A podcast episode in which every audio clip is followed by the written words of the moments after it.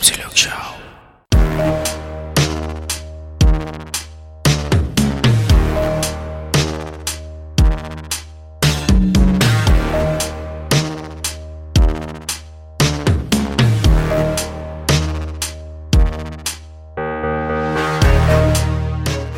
Welcome back sa The Game Silog Show, kwentuhan podcast about video games. Ako si Jazz at ito ay Game Silog episode 62. Marami tayong i-discuss ngayon kasi maraming gamers ang mga galit sa mga pangyayari ngayon sa PlayStation um, exclusives, etc. Pero mamaya natin i-discuss yun. Kwentuhan muna tayo. So, kasama ulit natin ngayon ng pambansang kuya ng video game.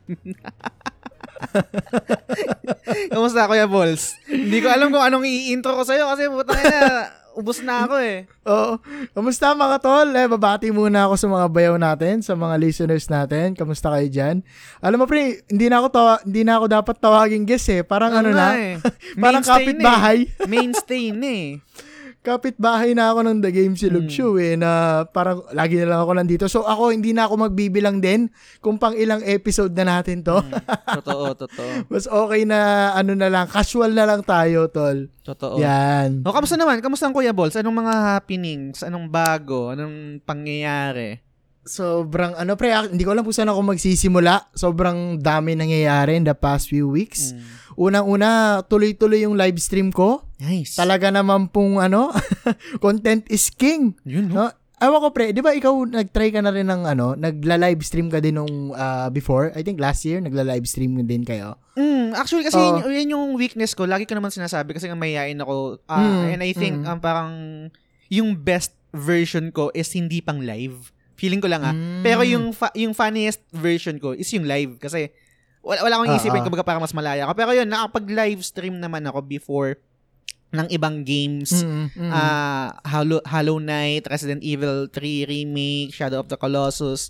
Tsaka yung ano, yung dati yung ginagawa namin na every Sunday inuman session which yung topic-topic. So, ah, yung yan, mga, topic, topic. oh, yun yung mga live. Kasi, ano eh, um, I think, doon ako mas komportable yung sa mga conversation type ng ng content. Mm, mm. Yung pag solo ako, I think hindi yun yung best version ko pag solo ako. So, yun, yun yung mga live stream na nagawa ko. And, and I, I realize na hindi siya madali. Sobrang hirap kasi pag nag-live stream ka, isipin mo, hindi lang yung paglalaro mo. Um, isipin mo Totoo. kung entertaining ka ba, tapos nakaka-anxiety, anxiety-inducing pa na- pag nakikita mo yung numbers ng nanonood sa'yo na nagpa-fluctuate, Ah. dumadami, konti, steady, etc. Tsaka isa pang napansin ko nung live stream, is, hindi ko alam ah, hindi ko alam kung sa lahat to applicable. Mm, mm, Pero nung mm. nag-live stream ako, pansin ko na mas hindi ko na-enjoy yung game. Lalo na pag mga story-driven. Kasi Okay. before I think nabanggit ko rin to na sa akin yung video game is parang intimate relationship ko dun sa game eh, na parang sinosolo ko Mm. siya. Me Dina- time. Oo, me time, dinadigest ko siya ng, ng mag-isa ako. Pag Mm. nila-live stream ko yung game, syempre kailangan kailangan ko makipag-converse, kailangan ko maki- Yes. makipag-entertain, etc. So parang yung yung yung 100% ng focus ko wala dun sa game. Kailangang mahati. So hindi ko alam, ganun ganun, ganun din ba yun sa'yo? O iba, iba naman. Actually, pre, ano, sobrang 360. Mm. Kasi, ah, ito ah, yung nila live stream ko ngayon, hindi pa naman story-driven games. Mm. Although nag-try ako ng, ng, ano, ng, I think, two days ata yon story-driven games. Kasi madalas may kalaro ako pare. Mm. And then, talagang nakakatawa lang na, alam mo yon imbis na naglalaro kami at nagkukulitan kami offline, Mm. eh, nagagawa kong content siya at napapakita ko sa mga viewers, which is Mm. nakakatuwa lang na aside sa naglalaro ka na, eh, may content ka pa. Isa rin sa pinaka, ano pre, isa rin sa pinaka, ano, parang feeling ko, live stream is the place to be. Para kay Kuya Balls. Kasi pare, oh, tayo na real talk, parang hindi ko nararamdaman na almost mag one month na pala akong nagla-live stream Mm. Na tuloy-tuloy lang talaga. Kasi nandun yung joy of playing. At the same time, alam mo naman si Kuya Boss, talagang medyo makulit kahit saan mo ilagay. Mm, totoo. talagang hindi ko hindi ko maiwasan na matawa, hindi ko maiwasan na minsan mapapamura ka na lang sa saya eh, na Mm. ang sakit sa chan, lalo kapag nag-GTA roleplay kami o kaya pag mga funny plays ng Valorant, Oo. Talagang, ay putang ina pre, ano nangyari doon? Ba't ganun? Gets, yung mga gets. ganong klaseng reaction, sobrang priceless pre. At nakakatuwa kasi nakaka-captured siya on cam Mm. ng naka-live. Totoo. Tapos, all, ah, parang ano eh, parang yun talaga yung para sa akin. Feeling ko lang. No? Yung mga viewers ko, hindi pa naman umaangat ng 20. Mm. No, wala pa naman tayo sa punto nun. Siyempre, kailangan pa natin ng konting marketing. Ah. Kaya, alam niyo na guys, follow Kuya Boss sa Facebook. yun, oh. Pero, yun lang pre, parang sa akin natutuwa talaga ako. Buti na lang sinimulan ko na mag-live stream at ah, sana magbunga at magtuloy-tuloy to. No? Kaya medyo naiiwan ko yung pagbablog ko. Pasensya na mga tol ha, kung medyo namimiss yung si Kuya Ball sa YouTube kasi ngayon parang mga nakatambay lang siya sa Facebook gaming eh. Totoo. So speaking speaking of YouTube, no. Ako naman ngayon, ako naman yung active. Kung ikaw active ka ngayon sa Facebook, sa live Oo. stream, etc. Ako naman yung medyo active ngayon sa YouTube. Um, Uy. ang ginagawa ko naman dito, nag-upload ako ng mga let's play. So, I think ito kasi yung mas ito yung perfect balance sa akin eh na parang Mm, okay, mm, mm. nagko meron commentary pero at the same time solo ko kasi wala hindi ako nakikipag-interact sa mga Yes. tao. So, medyo mas matrabaho lang siya kasi kailangan ko pang i-save yung gameplay ko, i-capture ko, tapos ibabato ko dito sa PC, and then edit, Mm. and then upload. Pero, doon ako mas masaya. I think yun yung Mm. best version ko. Though, hindi pa siya, um, kumaga parang konti pa lang yung nanonood. Okay lang naman yun. Um, Ah. ganun naman talaga. Pero at least Yes. kahit pa paano, ano ko na rin to eh, um, diary ko na rin to. And, unti-unti, kasi nakaano na ako ngayon eh. I think before sinasabi ko na, um, malapit na, malapit na ako mag 100,000 subscribers sa Yun? YouTube. Ngayon, Oo. meron na tayong 100,000, ah, 100,000 Uy. 19 pa- paano ba sabihin yun? 100 na, yun, 100 119. 119,000 subscribers sa, Lumagpas sa YouTube. na. Yun. Grabe. Mm. Ay, hindi, hindi pala, sorry. 14 pala, sorry. Putang ina, pero okay lang Okay yun lang yan, pre. 19. I-claim mo na. Malay mo, after this episode, 119 na yan. Totoo, i-claim ko na 119,000. Pero anyway, um, yun, um, kakatapos ko lang ng let's play ko ng Resident Evil Village. Mm. Um, after nun, gagawa ko ng separate na review, non-spoiler review. Ito yung more on parang video essay type naman. So, Mhm. yun, yun yung, yung ginagawa ko naman sa sa YouTube. Pero, Ah, maliban sa ano, okay. maliban pre sa live streaming mo, dyan sa focus mo, ano wala bang ibang bago kay Kuya Balls or something na kailangan mong i-update dito sa mga listeners natin sa The Game Silog Show? Actually, pre, meron. Ayun, Ah, no, ano ba? Hindi ko alam kung na-disclose ko to ng tama dun sa previous episode natin with Mm. Java Aureliano of Tier 1 Entertainment. Ah. Ayan. Sa mga hindi pa nakakarinig, pwede nyo pakinggan yung previous episode natin. Mm. Pero, gagawa ko ng entry for the Amplify Academy. Nice. Tsaka So, sa ano pre, sa ga- mismo. The Gaming House na rin pre, no? Dalawain mo na. Pwede kaya yun? Dalawang ano? Hindi, baka mahirapan ako pre kasi dapat yun talaga magkaiba. 'di ba? Mm. And parang hindi mo siya mapapagsabay tol eh kasi hindi pwedeng nag-aaral ka nang nandun ka sa loob ng bahay ni bahay ni Trike. Sabihin natin bahay ni Trike. Tsaka bahay nila Kong. Oo, bahay nila kung Oo. yung Payaman version 1. So I think Mm. kailangan mo lang atang pumili ng isa. Mm, gets, gets. O sige siguro ah, just a little transparency na lang din no kung bakit mas gusto ko yung Amplify Academy versus dun sa The Gaming House. Ah. Inisip ko rin kasi yung The Gaming House, inisip ko sumali. In-announce na rin naman nila kung ano yung mechanics nila and kung ilan lang yung tatanggapin. Ah, Ah, binanggit nila parang sampu lang eh. Mm, parang big, parang nila. reality show talaga na Big Oo, Brother. ganyan. and siguro parang ang dami daw atang nag-react, around 30,000 yung interested. Mm. Something like that. Tapos, Ganun naman talaga eh, kahit naman sa Big Brother or any reality show eh. mm mm Hindi naman ako sa ano pre, hindi naman ako Mm. sa na-overwhelm, pero naisip ko kasi, kumbaga parang ano lang, ah prangkahan lang or Mm. sa realidad lang. Pag pumasok kasi ako ng The Gaming House, baka maiwan ko yung day job ko. Ah, totoo. Totoo So, naman. isa yun sa factor na iniisip ko din, syempre, kailangan nating maglagay ng pagkain sa lamesa bago tayo mag-isip ng mga content natin, di ba? Pero hopefully, no, hopefully dito sa ginagawa natin pakunti-kunti, no, Mm. dito sa ginagawa natin kada gabi after ng day job eh mag, may magbunga at eventually ito yung maging daan at paraan para tayo ay kung wala man tayo sa The Gaming House, maging isang well-known na talent ng na talent, sorry, na talent ng gaming industry. Hindi man ng tier 1, Ah. pero ng gaming industry ng pangkabuuan. Yun, pre. Yun, Nice. yun lang naman. Siguro kasi yung Amplify Academy, kaya yun eh. Kaya ko yun isabay sa day job ko. Mm. And at the same time, mas matutulungan ako nun kasi academy na yun and Totoo. meron kang tsansa or may oportunidad kang matuto sa mga talagang eksperto na sa larangan ng industriya. Pucha, pre, ang lalim ng Tagalog nun ah. Oo nga, pre. Si- sinulat, sinulat mo ba yan? Hindi, pre, wala, wala yun, wala yun. Impromptu yun, pre. Joke lang, joke lang. So, ang maganda yan, no? sige lang, support, support na kita na, natin dyan. Kung meron lang, Thank you, kung thank you. kailangan ng, ano yan, ng, ng text vote, okay Oo. lang, gagastosan natin yan ng ano, Kuya Ball send to 2366, mga ganyan. Yan, Supportahan natin yan. pamboto. Oo. Pero, yun, men. Kaya, I mean, aside dun sa live streaming, yun yung isang Mm. pinaghahandaan ko. Kaya, min- hindi ko madiretso ng buong limang araw yung live stream kasi yung isang araw naman or yung isang gabi naman, pinapang nilalaan ko sa oras ng pag edit Nice, So, nice. yan, yan. Tuloy-tuloy lang tayo. So, Kasi, maganda I mean.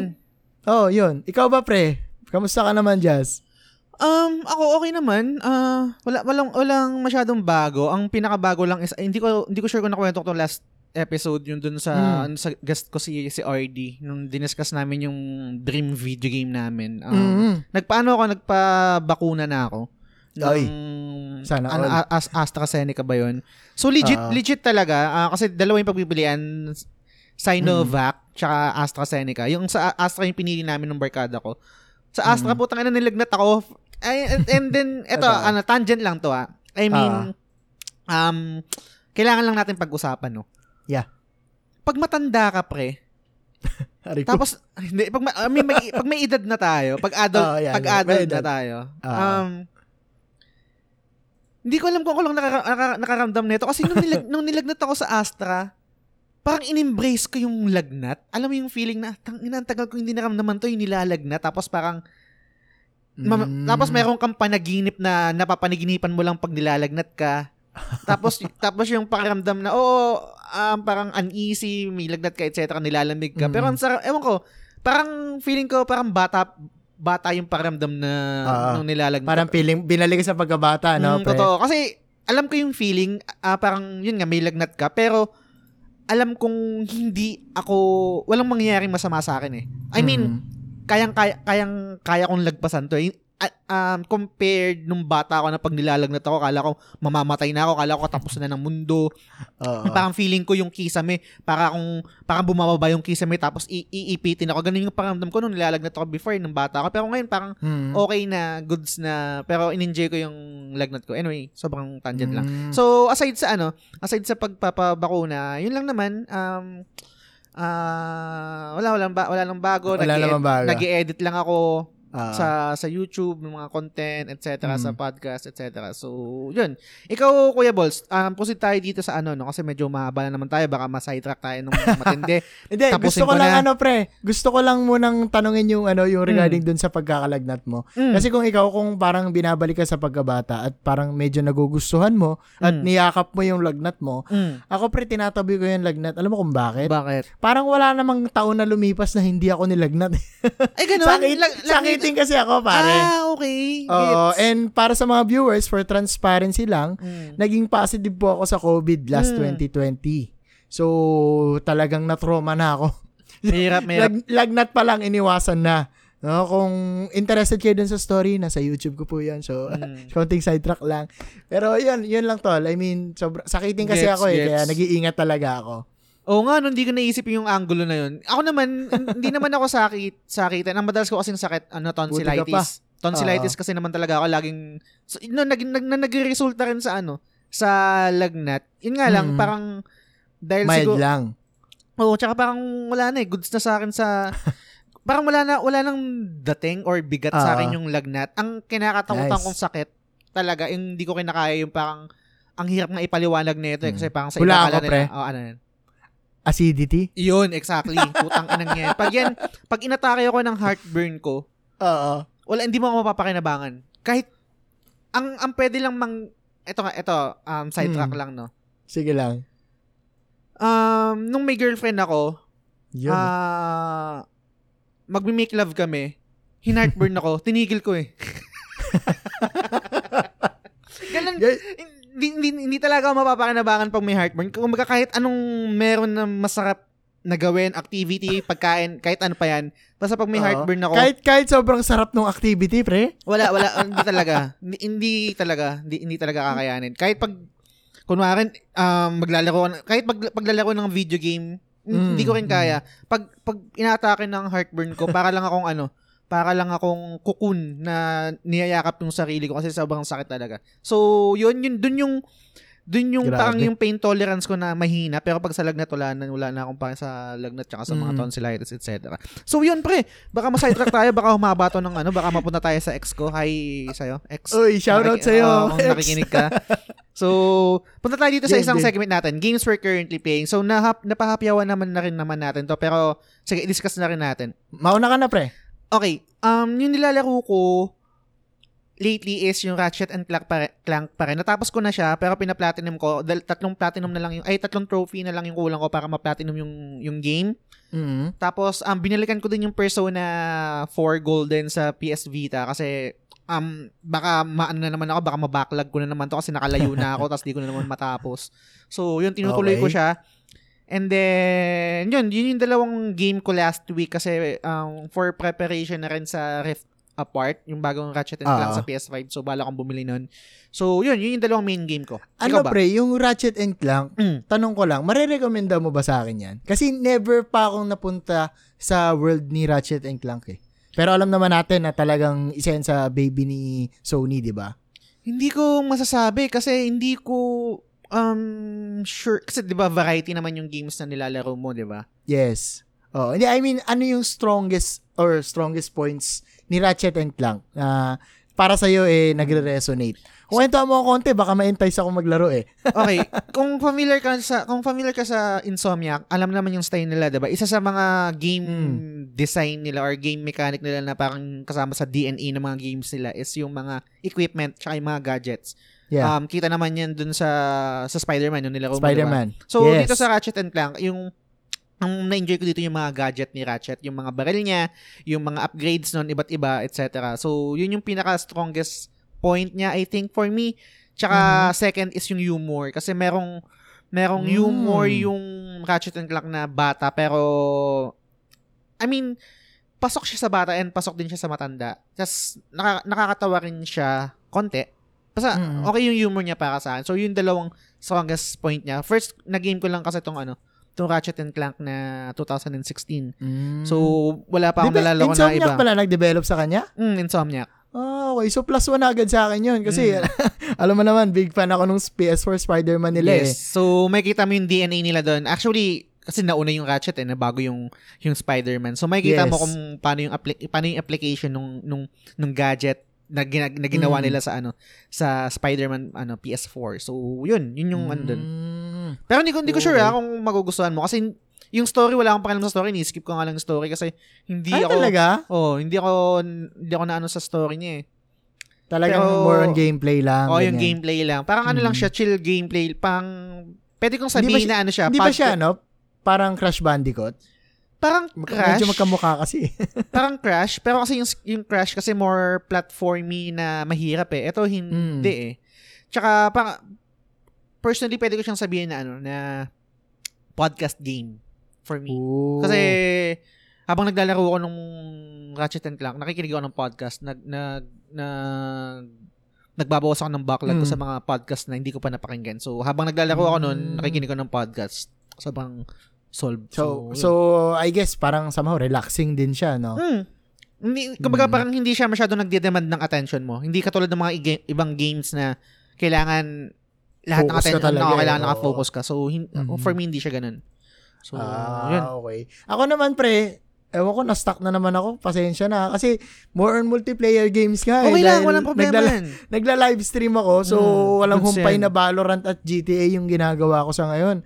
Yung, meron lang akong sides of Ghost of Tsushima kasi Mm. hindi ko naman siya balak i-plot, pero gusto ko pa rin tapusin yung mga sides niya eh. Kaya lang sobrang ang tagal Ay, hindi mo ba, ba hindi mo ba natapos yung mga ibang side story niya? Hindi pa. Kumaga Ah. main story pa lang. And then Gets. yung Nier Automata, Diyos ko po, na-stuck na rin ako. Sa anong Pero- ending E? Anong ending mo? Oo. Ah, ending Hindi, E. nandun pa din. Hindi ko pa rin hindi ko pa rin siya na ano, natapos ah, nung magmula nun. And then meron akong tinuloy na I think para Mm. talaga siya sa live stream na laro. It's called the Batman the Enemy Within, a tale tale story. Ah, okay.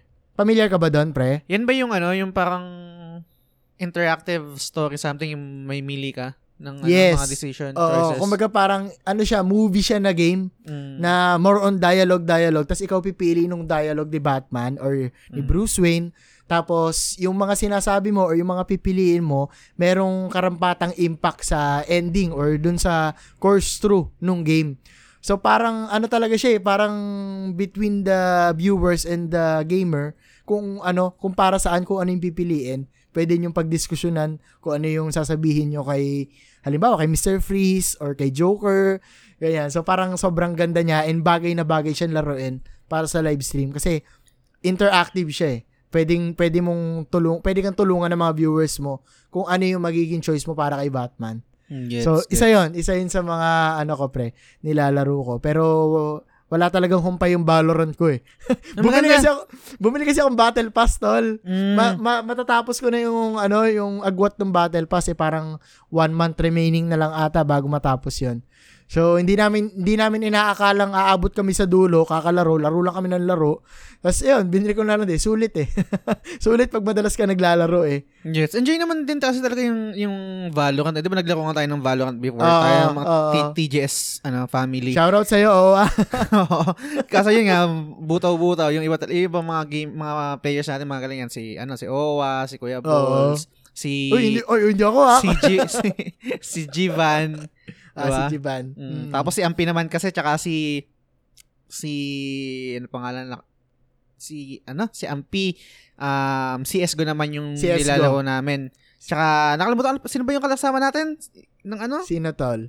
Sa, nung nag, ano tayo? Na, CS:GO? CSGO? Kasama ka ba nag-CSGO? Hindi, hindi ako nag-CSGO nun eh. Parang nag- naka-live ata ako ng Valorant nun, nag-CSGO kayo. Ano Sorry nakalive na. ka ba nun? Sino ba kasama natin pare. naglaro nun? Baka si Jiban din. Hindi, hindi si Jivan eh. Pero anyway, Kalimutan kompleto ko ba kayo nun? Lima, lima kayo nun? Apat kami nun. Nandun si Owa, si Owa, ikaw. Ampi, Si Ampin. Ah, ako, sino pa ba? Yung si Jeff, si Jeff pala yun, puta. ah oo. Si Jeff, apat Okay, kami. okay. Yun, Oo, na Jeff, so, ko ah, yung pangalan mo, sorry. Ano pre, ano mas gusto mo? Valorant o CSGO? Hindi ko masabi kasi saglit lang ako nag ano eh, saglit lang ako nag CS:GO eh. Parang pero kita ko yung di, kita ko yung difference sila, more on tactical, Mm. hindi bara-bara style, I think. Ganun Yeah. yung ano ko kasi more on I mean, hindi ka pwedeng bara-bara dun sa mga game na yun kasi Totoo. mamamatay ka eh. Kumbaga tapos yung mga kanto-kanto, yung may mga blind spot sila na Mm. kunwari meron kang tamang positioning, pag dito ka pumesto, Mm. kita mo siya, ikaw hindi kanya kita. Tapos yung Oo. tamang bulag, etc. Yun. Mga Um, FPS, ano, AP, FPS basics. Kumaga, Mm. oo. Pero kasi di ba merong mga game na ba, na parang unang yung battle royale, yung mga ganyan, etc. Pero anyway, gets ano naman, na-enjoy ko naman siya. Pero ewan ko ah, kasi player ako dati ng ano ng Counter-Strike ng 1.3. Yun Mm. yun enjoy ko talaga Oo. siya. Yung Oo. yung added added na factor sa Valorant na merong mga skills. Mga skills, yan. Yun yung medyo hindi hindi ko hindi, hindi pa masyadong ano sa Hindi nag-resonate sa'yo. Hindi, I mean, bagong gamer pa lang kasi ako. Hindi ko pa masabi na hindi nag-resonate sa akin or hindi nag-click sa Mm. akin. Siguro mga ibang, i- ilang try pa bago ano. Kasi, Mm. ang pangit, ang may, ang pangit kasi sa mga gantong game, na may mga skills, skills parang Dota or LOL Ah. or Mobile Legends, kailangan mong laro, maglaro ng marami kasi kailangan mong magets kung ano yung mga skill ng mga kalaban mo. Tsaka yung skill mo Ah. rin mismo. Totoo. Hindi siya yung parang kunwari Counter-Strike. Wala, hindi ko iintindihin yun. Iintindihin ko lang na magbari lang kami, yung tactics, Mm. yung mapa, etc. Hindi ko na kailangang intindihin kung anong kahinaan nito, para saan yung skill Ah. nito, ano ba yung ginagawa na ginagawa nito, parang ganyan. tumatalon tong napakataas? Mm. bakit bakit nabubulag ako? Ba't nawawala yung mapa ko, etc. So, Oo, yun yung oo. yung yun yung isang hindi siya parang ganun ka-welcoming pag new gamer ka kasi Mm. kailangan mo mag-spend ng maraming oras para maintindihan yung mga mechanics na Oo. yun. Mm, totoo naman, pre. Pero, pero actually kasi yung, yung Valorant, ah natuwa ako graphics-wise kasi parang medyo anime siya eh. No? Parang medyo anime yung style niya eh. Mm. Dahil talagang buhay yung mga characters na nilagay nila ron sa game. Mm. Tsaka aside doon, talagang yung mga characters na yun, nagmula sila sa iba't ibang lugar sa Mm. ano, sa mundo. May, may isa taga China, may isa taga Japan, may isa taga USA. So, ganun-ganun siya. Parang ano talaga, pinagsama niya ng in a, in a one whole game Mm. yung ano, yung lahat ng ano bang tawag doon? Siguro sabihin nating race. Ah. Kasi pinagsama niya yung mga race sa buong mundo. So, ang ganda lang. Pinusuportahan nga din nila yung ano eh, yung Pride, yung Pride Day, yung Mm. para sa mga LGBT. Mm. So, naglabas din sila ng mga free skins, ganyan Nice. nung ano na yon nung nung day na yon so wala lang natutuwa lang ako sa ano considering na yung Riot Games I think sila rin gumawa nung ah, LOL ata Ah. nung LOL oh yun so yung LOL kasi hindi ko yun hindi ako nag-dive in dun eh talagang more on Dota ako eh Dota 2 eh yun maganda naman pala yung gawa ng Riot eh, yung Valorant considering na also nag-birthday din sila I think ano lang last week lang an- anniversary nung game so parang one year pa lang yung game So, sobrang dami pang pwedeng mangyari. May ba- pwedeng may bagong agent, may bagong mapa, yun. Ano lang, high hopes lang for the multiplayer game. Nice, nice. So, kung gusto niyo ng kalaro, i-PM si Kuya Balls. Kung gusto Yan. niyo ng ano, sali rin kayo sa GC ng TGS, pwede kang makikulit Mm. doon. So, Kung gusto yun. nyo ma-derank, yan, sali kayo sa akin. So, yun, ang haba na naman ng ano natin. Kailangan ko na mag-proceed kanina pa. Ah, Yeah. magpo-promote, magpo-promote muna ako. Ipo-promote ko lang yung ano, yung Go. yung forest prints. So, kung gusto niyo ng print, kay anything, decals, stickers, damit, etc. i-PM nyo lang si- sila tsaka i-follow nyo. Um, tsaka available pa rin yung TGS shirt. Um, Mm-hmm. Mag-PM lang kayo kung gusto nyo bumili. Tsaka, um, tawag dito, most likely kasi member ka ng Homebodies, um, Ang at baslo makikita, pa. a- ang paslupa version or yung legit version, yung, maya, yung mayaman version. And most Oo. likely, mo, meron kang mga budol items dyan. Kung nagustuhan mo tong episode namin mamaya, merong link akong ilalagay sa description ng mga affiliate links namin sa Shopee, tsaka sa Lazada, tsaka sa Amazon. So, kailangan nyo i-click yung link na yon. Pag click nyo na yung link na yon, mararoute kayo dun sa website, i-type nyo na kung ano yung bibilin nyo, and then pag mag-check out, maglalagin kayo dun sa app, etc. May Mhm. malit na por- may malit na portion ng ma- ma- pupunta sa Dream Silog Show sa kada successful na order nyo. So, kung nagustuhan nyo yung episode, gamitin nyo yung link namin. Kung hindi nyo nagustuhan yung episode, huwag nyo gamitin. Deal? Click nyo lang. Yeah. Mm, yun. Okay, so, topic na tayo. So, ngayon yung topic kasi natin is, ah kaya ito yung napili ko or gusto ko i-discuss to kasi Yan. Ang dami ko kasi nakikita sa mga sa Twitter, sa Facebook, sa mga Mhm. groups na member ako ng PlayStation na ang daming ang tawag dito, magkakaibang side. eh. Hinanaing. Hinanaing, opinion, etc. Ah. And talagang pinigilan ko yung sarili ko na makipag ah, makigulo or Mm. makisali dun sa mga conversation nila kasi I think pag sa written medium kasi Mhm, mhm. Um una wala yung tone tapos yung Dam, nuance yung mas, damdamin. Oo. Um, mas maganda kasi parang ganito sa, sa ganito sa podcast ma, ma-discuss kasi conversation, may ki- may visual, may audio, etc. So magandang podcast Yes. ka So, Tsaka content din. ano ano na? Tsaka content din, yes, syempre. exactly, content din. So, hindi talagang tinis ko hindi makapag-converse doon and talagang inipon ko dito sa episode na to. So, Mhm. Eto kasi, dito kami mag-focus ni Kuya Balls. Ah, merong, merong kasing nilabas na na vlog, na interview, actually sa podcast to, tapos translate lang sa as a vlog sa sa website ng PlayStation, so blog.playstation.com. Ano ah, vlog as in written ah, yung B Ah. as in boy, hindi vlog na video. Uh, Okay. v- hindi vlog, blog. so, ni Okay. Herman Holst, so kung- kung familiar kay Herman, ito yung bagong president ngayon ng ano, ng Sony Studios na dating si ano, na dating si tawag dito, si Yue, uh, Shuhei Yoshida. So pinalitan niya na nag nag-step down si Shuhei, nag ano siya sa more on indie na siya ngayon. Mm. So may vlog may vlog dito and then ipapasadahan lang namin ni Kuya Balls yung mga Oo. yung mga questions, etc. Tapos meron dito yung pinaka main topic eh, na, ma- na pwede kami mag-focus mamaya, Mm. which is yung nabalita na yung Horizon Zero Dawn is um, cross-gen, meaning pag sabing cross-gen, PlayStation 5 and PlayStation 4. Mm. Ganon din yung sa God of War. So, PS4, ah, I mean, PS originally exclusive sa PS5, ngayon, binalita na lalabas din sa PS4. Mm. Ganon din sa Gran Turismo. And then, yung isa pa is delayed yung God of War. Kasi Mm. ang unang press release nila is ngayong year which is I doubt it. Year. Yes. Sobrang labo nun. So, tara, Oo. pa- pasadahan natin Advice- to ano. Oh, advice ko lang pre yung mga Hmm. listeners natin na itong pag-uusapan nating vlog eh yung link naman ito ilalagay natin dito sa Yes. episode.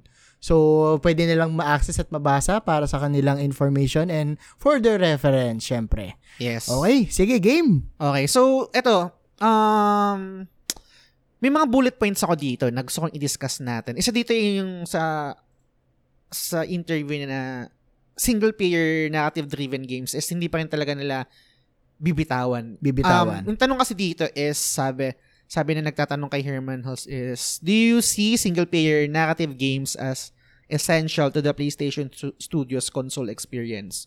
Anong masasabi mo dito sa sagot dito ni ano ni Herman na um yung single player narrative games ay PlayStation's DNA. Kaya hindi talaga mawawala yan. Na, nandyan talaga yan. Ano ano masasabi mo dito sa, sa, sa sagot niya dito?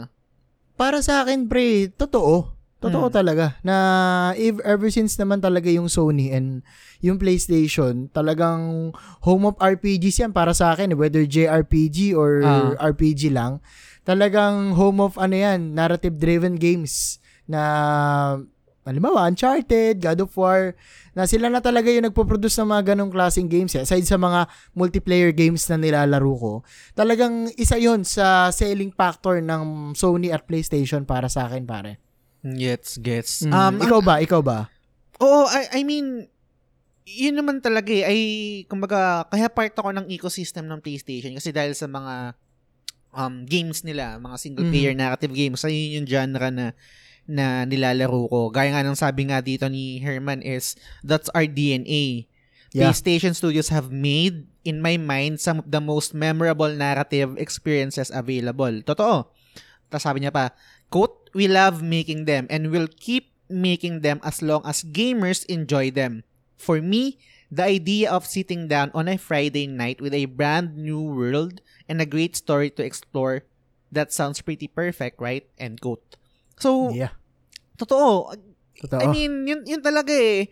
In, isa sa, I don't wanna be parang bashful, no? Pero ito yung Mhm. dahilan, I think, kung bakit maraming bumibili ng PlayStation is para sa mga single player narrative games nila. Ah, kumbaga parang ang ang ang Yeah. notion ko nga palagi is pag gusto ko ng multiplayer games, shooter, mag-Xbox ako.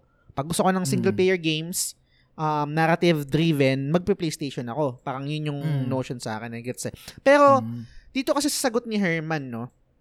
Yeah. Ang mas umaga parang nag-resonate rin sa akin is yung yung second paragraph na sagot niya na parang sabi niya, we also want to make sure that we are creating variety of experiences uh, Mhm. for our audience uh, audiences.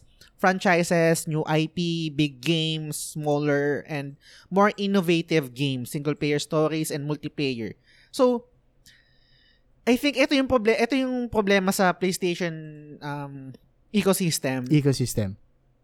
kulang sila sa multiplayer games. Pero yun nga, Mhm. nabanggit naman dito, nabanggit naman ni Herman dito na, ni parang Herman dito na hindi naman nila kakalimutan yun. And I think meron Yes. upcoming game ngayon sa no, na ginagawa ng Naughty Dog which is yung Factions.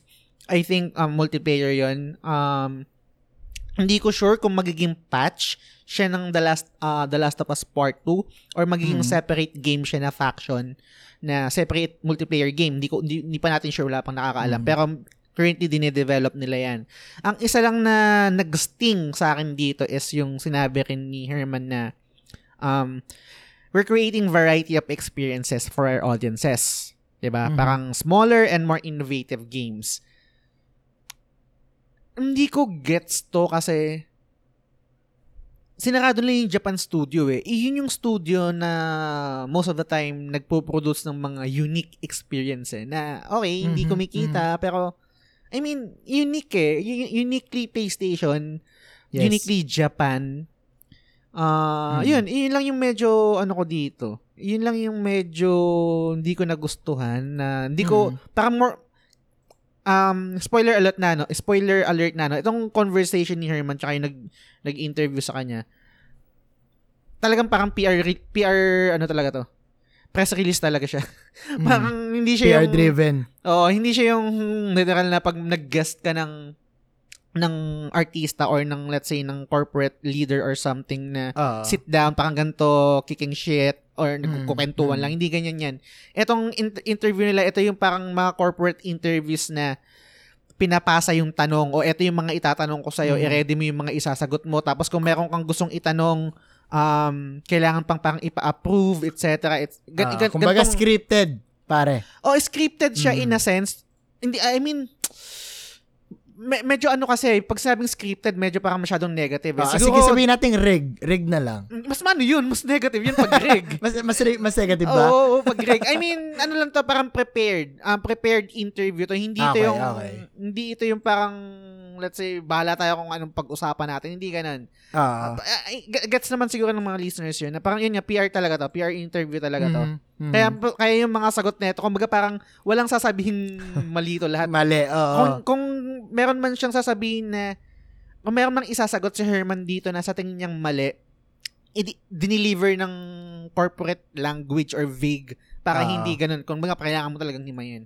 So, Totoo. kaya ito, katulad nito, di ba pag, pag binasa natin, yung binasa kong paragraph kanina, we also want to make sure that we're creating a Hmm. variety of experiences for our audiences Mhm. franchises, new IP, big games, smaller and more innovative games, single player stories, ba etc. Ang ganda, ang ganda, ang ganda pakinggan eh. Pero sa kabilang Ah. banda, isipin mo, sinarado lang yung Japan studio na isang studio Isang na nag- variety. oh, variety na nagpo-produce. Oo. Kasi pansanin nyo, lahat ng okay, gets gaya nga ng sabi ko kanina na yung single player narrative games yan yung DNA ng PlayStation. Mhm, Di ba? mhm. And then yan din yung dahilan kung bakit place bakit pa- parte ng ecosystem ng PlayStation. Yeah. Pero sa Totoo. kabilang banda, pag niline up mo yung mga games ng PlayStation exclusives, parang pare-pareho na sila eh. 'Di ba? Parang naka mauumay ka din eh. Kailangan mo din ng kakaiba, kailangan mo din ng ano, ng The Last Guardian, kailangan mo din ng Shadow of the Colossus. Mhm. Yan. Kaya nga tumantuwa ako na yung launch title ng PlayStation 5 is ano eh, Demon Souls. Mhm. Yung remastered yun, tsaka yung Returnal. Kasi hindi yun yung usual na na genre nila eh. Mhm. 'Di ba? Parang Get good yun eh, di Oh, ba? di ba? Get good. Ah, putang Mm. ina. Di ba? Parang hindi siya welcoming sa mga new gamers. Tapos ito Yes. yung lo- launch title nyo. Oo. Good, kaya, kaya good job sa akin yung ano. Yung, yung Maalala mo ba, pre, kung ano yung launch title ng PS4 before? PS4. Hindi ba Uncharted 4? Hindi. Hindi, late na yun eh. 2016 na yun eh. Kasi, ah, kung tama yung ano ko ah, kung tama yung Hmm. memory Sige lang, ko. pre. Ah, ha, ha, ha, ha, ha. Hmm. Okay, ito, ito, ito. PS4, na-release yung, P- yung PS4 ah, November 2013. Mm. Tapos yung PS4 launch title niya, day 1 na, day 1. So, ibig sabihin, pagkalabas ng PlayStation 4, ito na Yun yung na mga yung na available, na, available. na Yes. exclusive nila. Mm-mm. Killzone, Shadowfall. Ito yung game na dinevelop ng Guerrilla nung wala pa silang Horizon. Ito yung parang um, flagship title nila, Killzone. Mm, okay. Um, first person first person shooter First person. to. Ah. Um, tapos yung Knack. Familiar kayo dun. Nak, hindi. Hindi ako familiar. Hindi ko, Killzone. rin, hindi ko rin nilaro yan. Tapos Resogun, nagawa ng, ng Housemark, na may Mm. gawa rin ng Returnal. So, kita nyo yung ano nun. Ano to, parang bullet, ah bullet hell yata to, I think. Um, Oo. and then Playroom. So, ito yung mga launch title, day one. Mm, Tapos, okay. PS4 launch window, meaning until fi- fiscal year. Until fiscal year is, I think, 2000. Kung nirelease siya ng 2013, ang end ng fiscal year nun is around May. Kung hindi ako nagkakamali, correct me if I'm wrong. Which is Infamous Second Son. Mhm. So, yun yung mga ah, launch title ng ano.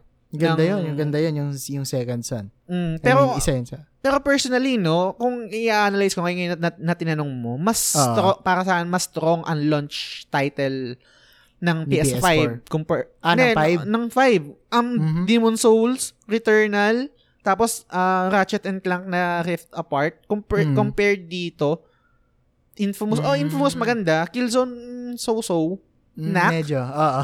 I think I think mas mas maganda yung launch title ng ano Mm. Ang So, PS5. nag-improve naman pala. mm, Oo. para sa akin so yun ano ano bang Hindi. ano ikaw ah sige go ahead Sige, men. Hindi, kasi ah, nabanggit mo kanina yung variety, di ba? Mm. So, nakita ko naman dun sa, ano nila, sa mga nirelease nila, na dun sa, P- based dun sa initial release ng PS5, na merong variety. Kaya Hmm. lang, medyo may kulang pa eh. 'di ba? Med- medyo may kulang pa eh. Kasi, ah, alam naman natin, gate good yung Demon Souls, and at the same time, yung, nabanggit mo kanina, yung Ratchet and Clank, which is, ah, ako, tal- susubukan kong laruin yon Mm. sa future in a way. Pero, parang may kulang nga na, alam mo yun, may kulang na genre silang nilalabas sa PS5 eh. Isang, Tapos considering, may mga nade-delay pang, ano, ah, bagong games or IP na ayaw pa nilang ilabas, di ba? Mm, gets. Mamaya madidiscuss natin yan kasi Mm-mm. ano, meron silang mamaya. Um, ang isang kulang pa nila is JRPG. Uh, Yeah. Meron sila before eh. Fan favorite to, yung Legend of Dragoon. Kung kung Mm. i-remake nila. Kasi IP naman nila to eh. Tsaka gawa, si Shuhei Yoshida yung yung may ano neto, kumbaga may helm neto, siya yung nag-produce Mm. yata or siya yung director. So yun yung Siya kulang ng mga genre. Pero hindi ko get, I, I mean, hindi ko na inaasahan yun kasi more on parang nag-westernize na kasi yung ano eh, yung PlayStation ngayon. Pansin nyo naman sa mga release, di ba? Pero anyway, good move, good move pa rin naman yung mga ginagawa nila at saka yung mga na-release nila lately kaya ngayon kakalabas lang nung bagong Ratchet and Clank. So, Mm. goods naman. Um, looking forward lang ako kung anong and medyo worried sa mga susunod nila na title. So, yun lang naman. And- variety, pare, variety. Mm. Eh, asa na yung Days Gone 2? diba? Eh, eh, ayoko na magalit, ayoko Mm. na magalit, pero yun lang naman. Yun, y- mamaya, mamaya mapapaano natin. yung naalala ko lang bigla eh, naalala ko lang bigla eh, yung previous episode natin regarding sa Days Gone eh. Mamaya Pero- mahapihawan natin yan kasi mayroong news din sa ano sa Ben Studio. Oo, oo. Ayan. So, ito. kasi tayo dito pa sa ano, sa partnerships naman na Mm, nabanggit mm. naman dito. Ang tanong kasi dito is, how do you see partnerships like these fitting into the larger PlayStation Studios vision? So, para sa hindi lang nakakaalam, no, yung PlayStation Studios kasi, ito yung rebranding ng Sony. Kung naglaro kayo ng exclusive na PlayStation, yung may lalabas na Sony Computer Entertainment System. Yung ganun, Mm. yung title. Ah, Y- yung ibig ah. sabihin, pag lumabas yun, ibig sabihin, exclusive yung yung game. yung game. Ikaw pre, anong anong tingin mo dito sa sa sa sagot dito ni Herman tsaka dito sa discussion dito na um oh, meron silang nakik- nakikipag um, team up sila sa mga ibang parties. Like let's say yung nabanggit dito yung si Kojima. Tapos Mm. meron din dito yung let's say yung From Software. Kasi pasok dito yung ano eh pasok dito yung partnership nga na sinasabi tulad ng ginawa nila sa Bloodborne, 'di ba? Yan, isang Ah. isang putang ina sana kung mila, maglalabas sila ng ano ng Bloodborne 2. Anyway, so ikaw pre, anong ano mo dito? Anong opinion mo dito? Para sa akin, pre, curious ako. O no, hindi pa ako excited, pero curious ako kung paano nila to gagawin. No, lalo na kapag ah, wala silang binanggit about the Rockstar, no? Medyo biased kasi tayo eh. Ano, Wala ano, silang ano? binanggit. Wala silang binanggit na about the partnership ng sa Rockstar. Wala, pa, no? eh. I mean kasi hindi ko sure kasi malabong makuha nila yung Rockstar as kasi ito ito yung mga binanggit kasi dito yung Kojima Production from Hmm. software. Ito yung mga second party games na na masasabi kong exclu um exclusive second party kunwari yung Bloodborne. Yung Kojima Mm. kasi hindi eh. Parang I think yung ah, hindi ko sure kung PlayStation may hawak nung IP nung ano nung Death Stranding, no? Mhm, mhm. Pero I think ah, correct me if I'm wrong, um Mm. sobrang labo na magkaroon ng partnership ang Rockstar kasi sobrang laking with with Sony. Sony. with something to do with Mhm. exclusivity. Siguro Oo. meron siguro yung mga pahapyaw-hapyaw lang pero yung totally na kunwari um Grand Theft Auto 6 um exclusive, sa Exclusive. PlayStation. sobrang labong mangyari nun. Oo. Then, anyway, gumana lang naman yung imahinasyon ko, no? Sa Rockstar Games. Alam mo naman yan, isa sa mga, ano natin yan, respetadong developer ng, ng, ng games. 'di ba Pero para sa akin, pare, yung, yung, yung partnership nila, maganda yan, lalo na kung makukuha nila yung mga talagang magagaling na gumawa ng games. Kumbaga, hindi man nila first party, kahit at least yung, yan nga, inabanggit mo na, ah, second par- or partnership or second hand games sa PlayStation. Mm. So, magandang move yan para sa Sony na mapalawak nila, yung mas mapalawak nila yung library ng games nila at yung tinatawag nga natin na exclusivity.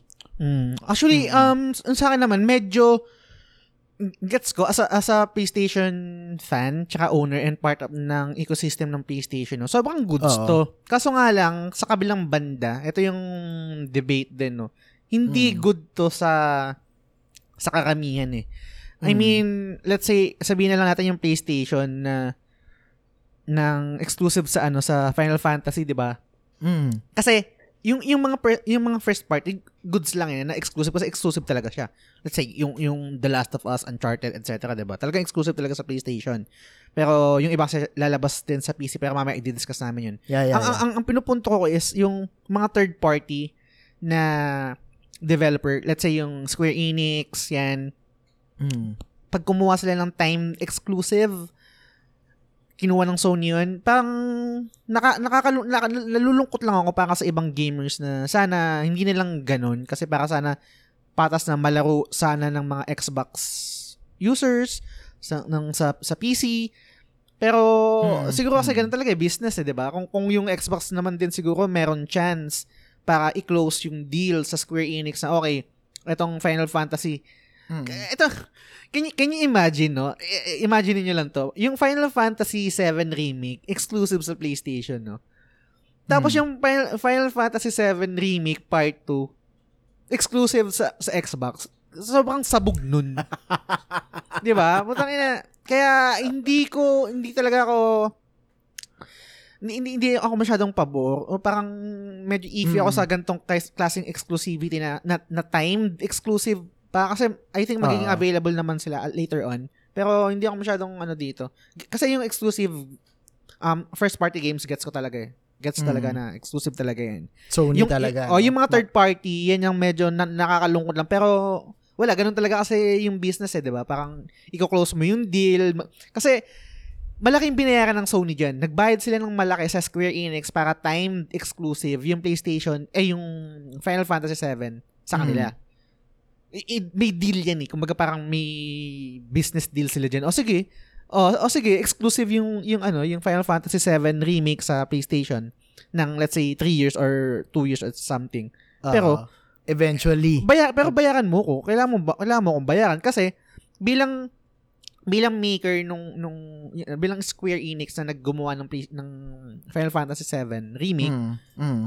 kabawasan sa sales nila kung sa PlayStation lang ibebenta yung game nila. Yes. So ngayon, kailangan i-break even yun. Kailangan um, tapatan ng PlayStation yun. O sige, exclusive na lang kayo sa amin muna ng one year. Bigyan ko kayo ng 100 million. Parang ganun. May mga Ah, deal, may mga ah. di- may mga deal yan. So, yun. Maganda rin kasi pre, ah alang nakikita ko lang dito sa partnership na to, no? Lalo na dun sa mga meron ng PS5, 'di ba? Ah, magkakaroon sila ng ano pre, kumbaga sabihin na natin advantage or Hmm. ah, early bird reward. Dahil yun nga kung nabanggit mo na kung yung sabihin natin GTA 6 exclusive sa PS5 for a year, 'di ba? Parang dadami yung sales ng PS5 lalaki yung ecosystem ng PS5, syempre dahil marami ring interesado. Definitely, kahit PC gamers, alam ko maraming magiging interesado dun siya sa GTA 6 Mm. na magiging exclusive sa PS5. So, sa business side, good siya. And siguro sa iba, lalo sa mga, sa mga PC gamers, medyo sad news yon Pero there's always the duality eh. There's always two sides of the coin eh. There's always the advantage and the disadvantage. So, para sa akin, pre, lalo na kung ikaw, pre, may PS5 ka na, di ba? Mm. Parang makukuha mo yung advantage na yun kung meron man silang makukuhang uh, partnership across second or third party na developers natin. Which is, uh, para sa akin, I don't see any problem. Lalo na Mm. kung nasa ecosystem ka talaga ng Sony or ng PlayStation. Kaya lang, yun nga, going back, doon naman sa other side, medyo, bakit nawala sa PC, di ba? Or nawala sa sa Xbox, sabihin na natin. Parang ganun. So, there's always two sides eh. Gets, gets. So, yun. Um, move naman tayo dito sa ano, sa isang question dito ng ano, kay Herman. Ang sabi niya, Are you able to give us a snapshot of the total number of titles that PlayStation Studios are currently develop developing for, take note ah, for Mm. PlayStation 4 or PS5? So, ang sagot dito ni Herman, PlayStation Studios have more than 25 titles in development. Almost half of these are new IPs. Um, new IP meaning nun, um, bagong game. Um, Yeah.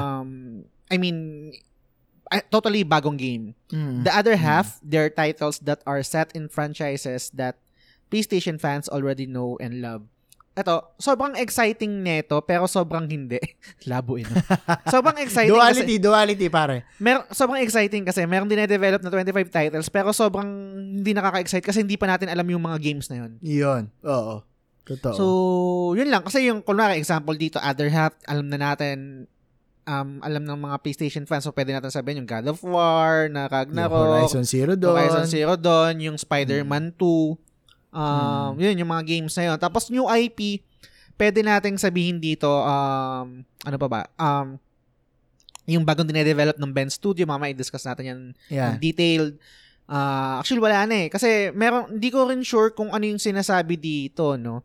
Limited na- pa rin yung info, pare, Mm, kung limited ano yung talaga. 25 titles na yun eh. Kaya, Totoo.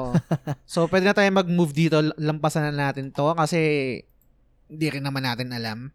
Yes. Di- oo. ne- next question dito. How important is new IP? So, ito Mm. magandang question to. Sobrang interesting natin. eh, Sobrang interesting nito. Tinanong, tinanong dito na how, how important is new IP for Or PlayStation kumbaga, Studios? i-translate natin, gaano Mm. ka-importante ang bagong laro. Mm, bagong Diba? laro. Yun, yun. Not, not, not necessarily bagong laro na na part 2, part 1. I mean, Ah, ah, totally new game New. na hindi mo pa nalaro. Mm-mm. Parang ito, Horizon Zero Dawn. Yung, yung unang Horizon yon new IP yon Oo. So, yun. Sabi ni Herman, new IP is credi- incredibly important to us. New IP is the lifeblood of gaming, but new IP is just one aspect of our uh, strategy. Ultimately, I want PlayStation Studios to be fiercely daring, to take risks. I want us to continue to embrace the legacy of play- of PlayStation, pushing the boundaries of gaming. Keep making games that matter. Games that probably wouldn't have been made anywhere else. So, banggit na rin natin dito, diretso na na rin natin dito. And Mm. you know, Ben Studio is working on a very exciting new IP that they're very, very passionate about. Mhm. They're building on the deep open world systems that they developed with Days Gone. So, I'm really happy for Ben Studio. So, anong opinion mo dito, pare? Nasaan po yung Days Gone 2? yun talaga eh, pare pasensya ka na. Pero Mm, yun totoo. talaga yung nararamdaman ko eh.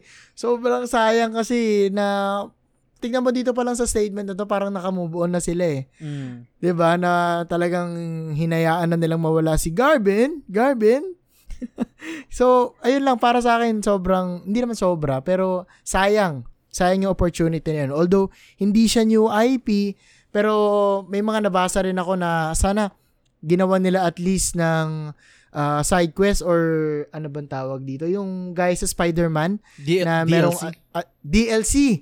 Oo, kung ano ba yung ibig sabihin nung ginawa nila na post-credit scene. 'di ba? So sobrang sayang lang kasi hindi hindi na natin nasara yung kwento ng Days Gone tapos ah, gumagawa na sila ng bagong IP kumbaga talagang naka-move on na sila. Mm. So ikaw ba pre, ikaw anong masasabi mo dun sa binanggit ni Herman? Herman. ako, ako, ako, nam- ako naman dito, medyo, um, paano ba?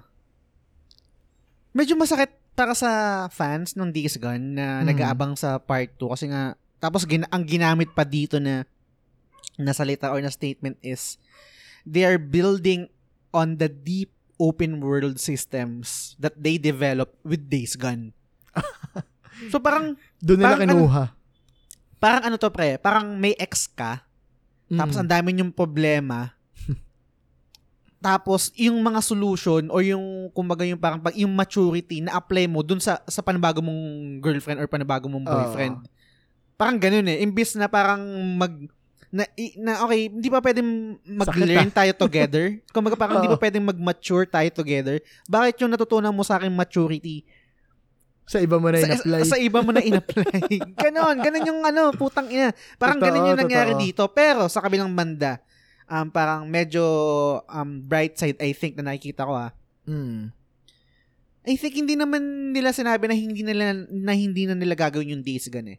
I think posible may possibility na buhayin nila natin, buhayin, buhayin Buhayin. nila itong Days Gone. Hindi man ngayon, siguro after netong bagong game na ginagawa nila. Ang problema Mm. lang, knowing Ben Studio, ang tagal nito mag-develop ng mga tao natin. so, kung, And sana hindi nila gaw- mang, hindi mangyari uli yung nangyari dun sa Days Gone 1 nung, nung pre-release, di ba? mm, And hindi rin sana ma- maulit yung ginawa ni CDPR sa Cyberpunk, 'di ba?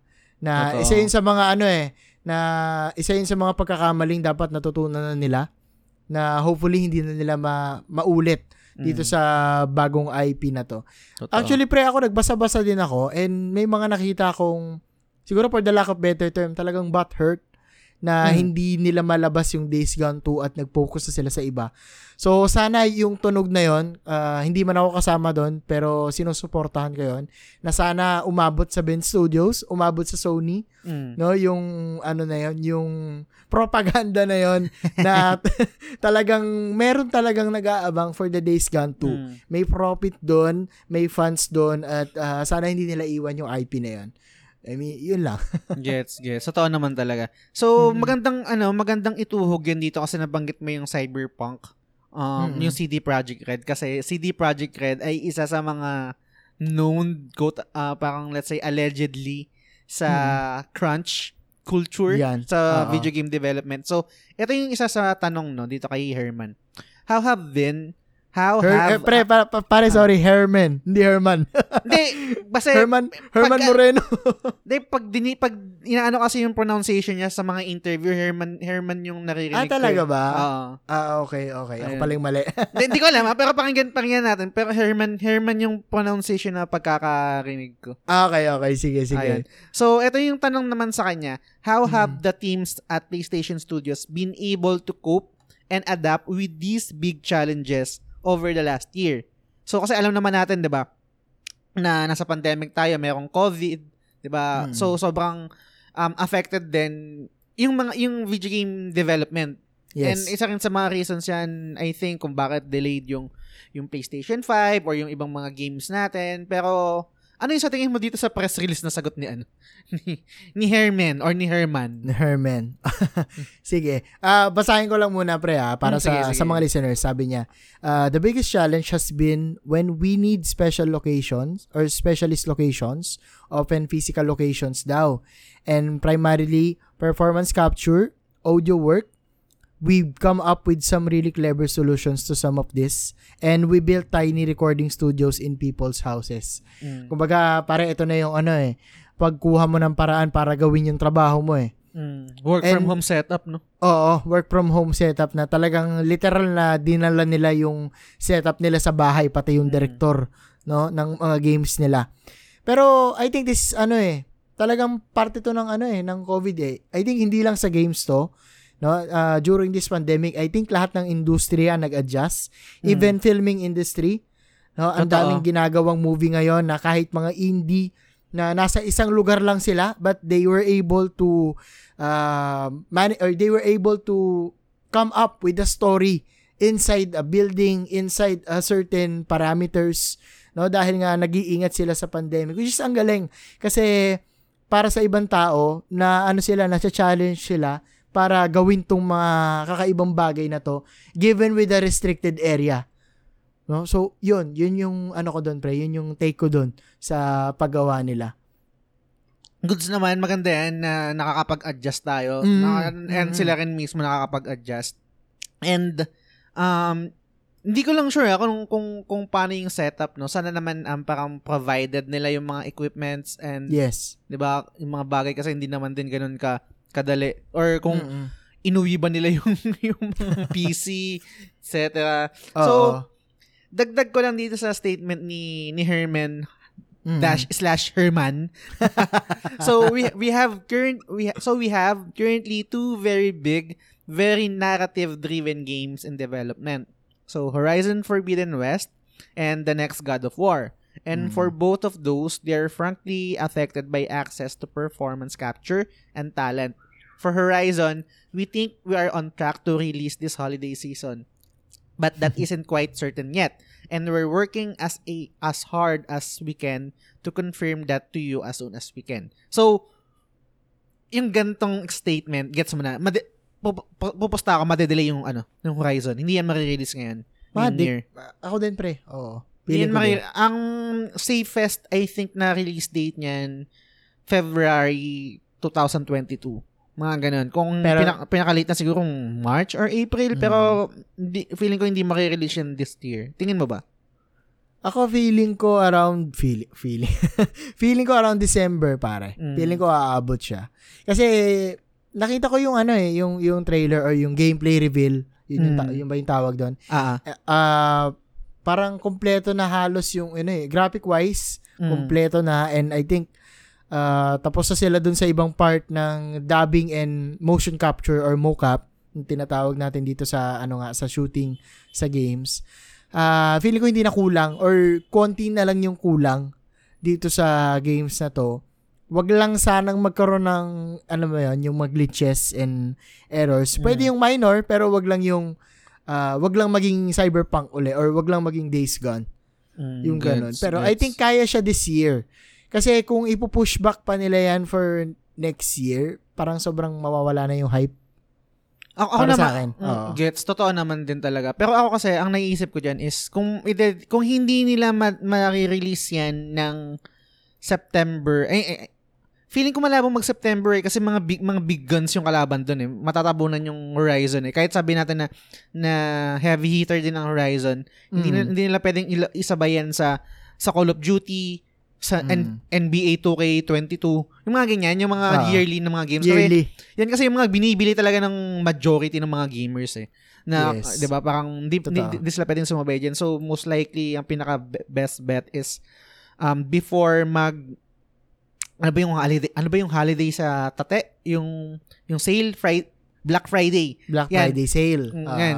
Kung hindi ha- hindi man holiday ay ewan ko, feeling ko talaga next year eh. Itong statement kasi ni Herman na to, parang yung yung confidence na ma-release uh, Mm. eh, but but sabi niya quote but that isn't quite certain yet and we're working as hard as we can to confirm that to you as soon as soon as we can Naka, So- napaka-safe nung sagot, no, pare? Kasi meron kagad siyang parang safety net na okay pag na-delay sinabi ko nga eh, 'di ba? Sinabi ko nga na ano eh, hindi kami certain yet eh. Kung Oo. hindi talaga kaya, wag niyo nang i-delay, wag niyo nang ano, wag niyo nang i-release kagad, i-delay niyo na, la- na lang kasi mata- tatagal pa yun yung QA pa. Let's say, sabi nga, sabi mga ni Kuya Balls, okay, yung pinaka-framework, let's say, tapos na. Pero kailangan pang i-QA yan eh. Yes. Something. So, Mm. Ito, isang ano din dito na nabanggit dito sa tanong na to is, and for God of War, the project started a little later. So, gets naman natin yun kasi um, mas unang na-release ang Horizon and then sumunod yung God of War. So, most Mm. likely, una talagang una talaga nag-start yung production ng Horizon kaysa sa God of War. Tapos sabi dito, the project started a little later, so we've made the decision to push that game out to next year to ensure that Santa Monica Studio can deliver the amazing God of War game that we all want to play. Ito naman, itong pag-delay ng God of War, Mm. I mean, goods ako sa mga delay eh. Wala akong, wala akong problema eh, na parang, kasi ako, personally ah, ba- mas gusto ko talaga yung mga delayed na games eh, kasi eh, ayoko yung, let's say, nabanggit ng mga kanina yung, yung hype, mamamatay yung hype. Parang Mm. ako personally, sa akin lang, I mean, iba naman sa ibang tao, Mm. goods lang ako na mamatay yung hype. Sige, mamatay yung hype. Pero putang ina, basta bigyan nyo ako ng solid na game. Di ba? Parang, Totoo. isa yan sa, sa parang, um, I think, ah, binabattle ng mga corporate or mga bossing dyan sa mga publishers na yan na, Ah. okay, may hype. Pag dinelay pa natin to baka mamatay yung hype. Pero kailangan nating i- ilabas to kasi, yun yung mamatay yung hype pag dinelay pa natin, etc. Totoo. So, Hindi, at saka yung sinasabi ko naman pre na hype, in Mm. terms of sales yun. mm, yun, yun din, same din, same din. Nilabas, nilabas mo yung trailer eh, di ba? Mm. Tapos, imposible naman, bakit after a year mo pa ilalabas yung game? Pero, agree ako dun sa sinabi mo, pre, na, ano, ah, hype-wise, sabi ko nga, di ba, dun sa iba nating episode, okay, ma-hype. Mm. Hype is, ano, ah, an illusion of sales. Ah. na talagang, pag na-hype ka, eh, Marketing butas- strategy yun eh. butas ang wallet mo. Totoo. Yun. Pero eto pre ha, tanong ko lang sa'yo. Pero kumbaga Hmm. para transparency lang din sa listeners. Ah, fan ka ba ng Horizon Zero Dawn at ng God of War? Mm. Na, ah, I mean, nag-resonate sa'yo. Kasi ako pare, personally, Mm. yung Horizon Zero Dawn, nilaro ko siya, yung story mode lang, hindi ko na sinama yung side quest. Kumbaga parang ah, two days lang ata yon Talagang ah, tawag ata dito speedrun. Ah. Ini-speedrun ko sa ini-speedrun ko siya. Kasi curious ako for the plot kung anong Mm. meron sa loob ng Horizon Zero Dawn. Pero after nung game, hindi talaga siya nag-resonate sa akin eh. Gets. Ah, don't get me wrong ha. Gets ko ang ganda ng graphics, ang ganda ng photo mode, ang cute ni ni Aloy na Mm. hindi ko alam kung ano nangyari diyan sa backdrop natin sa baba. Pero yun Hindi, lang. I ah, mean, itong, si ano to, si Old Aloy ito. Oo, eh, si, si old Aloy yan. Kaya Mm. Hindi ko hindi lang nag-resonate sa akin siguro para sa akin na hinaan lang ako sa story Mm. and hindi ko sure kung bakit hindi siya nag-resonate eh. Pero pagbibigyan ko pa rin tong part 2. Mm. pagbibigyan ko pa rin, lalaroin ko pa rin siya. Ang pinaka ina-anticipate ko pre, o yung pinaka inaantay ko talaga, is yung God of War, Ragnarok. Ah, nabanggit ko naman sa mga previous episode natin, talagang fan ako ni ni Kratos, no? Ah. Way back na si Terence Carson pa lang yung nagdadub dyan. Talagang, ano pa na, fan na talaga ako niyan kahit yung lumang IP niya eh. Not unlike ngayon na parang third person na talaga, di ba? Mm. Before kasi yung, yung gameplay niya talagang ang layo ng camera, di ba? Ah. Tapos bahala kang umikot. May makikita ka pang mga secret chest dyan na dyan din ko rin, Fred, or dyan ko rin natutunan na pag gamer ka, sana laging maling daan yung una mong nadadaanan. di ba? Bakit? Kasi nandun yung secret chest, andun Mm. yung secret weapon, di ba? Na madalas eh, hindi mo na makukuha kapag dumaan ka dun sa tamang daan dahil nag-trigger na yung cutscene Totoo. nag-trigger na yung boss fight. 'Di ba? So, isa naman yun sa dinala ng, ng God of War, yung latest ngayon. 'Di ba Yung, yung Norse mythology na, yung kay Mm. Odin na, na hanggang ngayon, pala isipan pa rin sa akin kung bakit nakalipat or kung paano tinawid ni Kratos yung Greek mythology sa Norse mythology, no? Hindi ko pa rin alam. Pero yun ang pinaka ano sa akin. Kaya tama yung sinabi mo, wag lang maging cyberpunk, wag lang maging days gone, pero tang inabigyan nyo ako ng sobrang solid na game dahil isa yan sa pinakamahal kong IP. Hindi na nga pinakaabangan eh, mahal na nga yung term ko eh. Sana all mahal. Oo. Yan. So, yun. Um, proceed na tayo dito. Ito, I think dito na yung magiging um, meat ng conversation natin kasi Mm-mm. dito talaga ako na-trigger na parang gawin yung, itong topic na to. So, Yan, yan. ito yung question. Eh, sa parang, basa natin yung question para ano, no. Mhm. Ito. So, how does PS4 factor in PlayStation Studios development vision? Is it still a focus internally for future game development? So, itong question na to, no, dito sa sa PlayStation blog, Mm-mm. paano ba? Paano ba natin i-frame to? Kasi, yung sagot dito ni, ni Herman, or ni Herman, it Mm. it very much is. You can't you can't build a community of over 110 million PlayStation 4 owners and then just walk away from it. Right? Yeah. I think that be that be bad news for fans of PlayStation 4 and frankly not very good business. Mhm. Tapos ito yung statement no.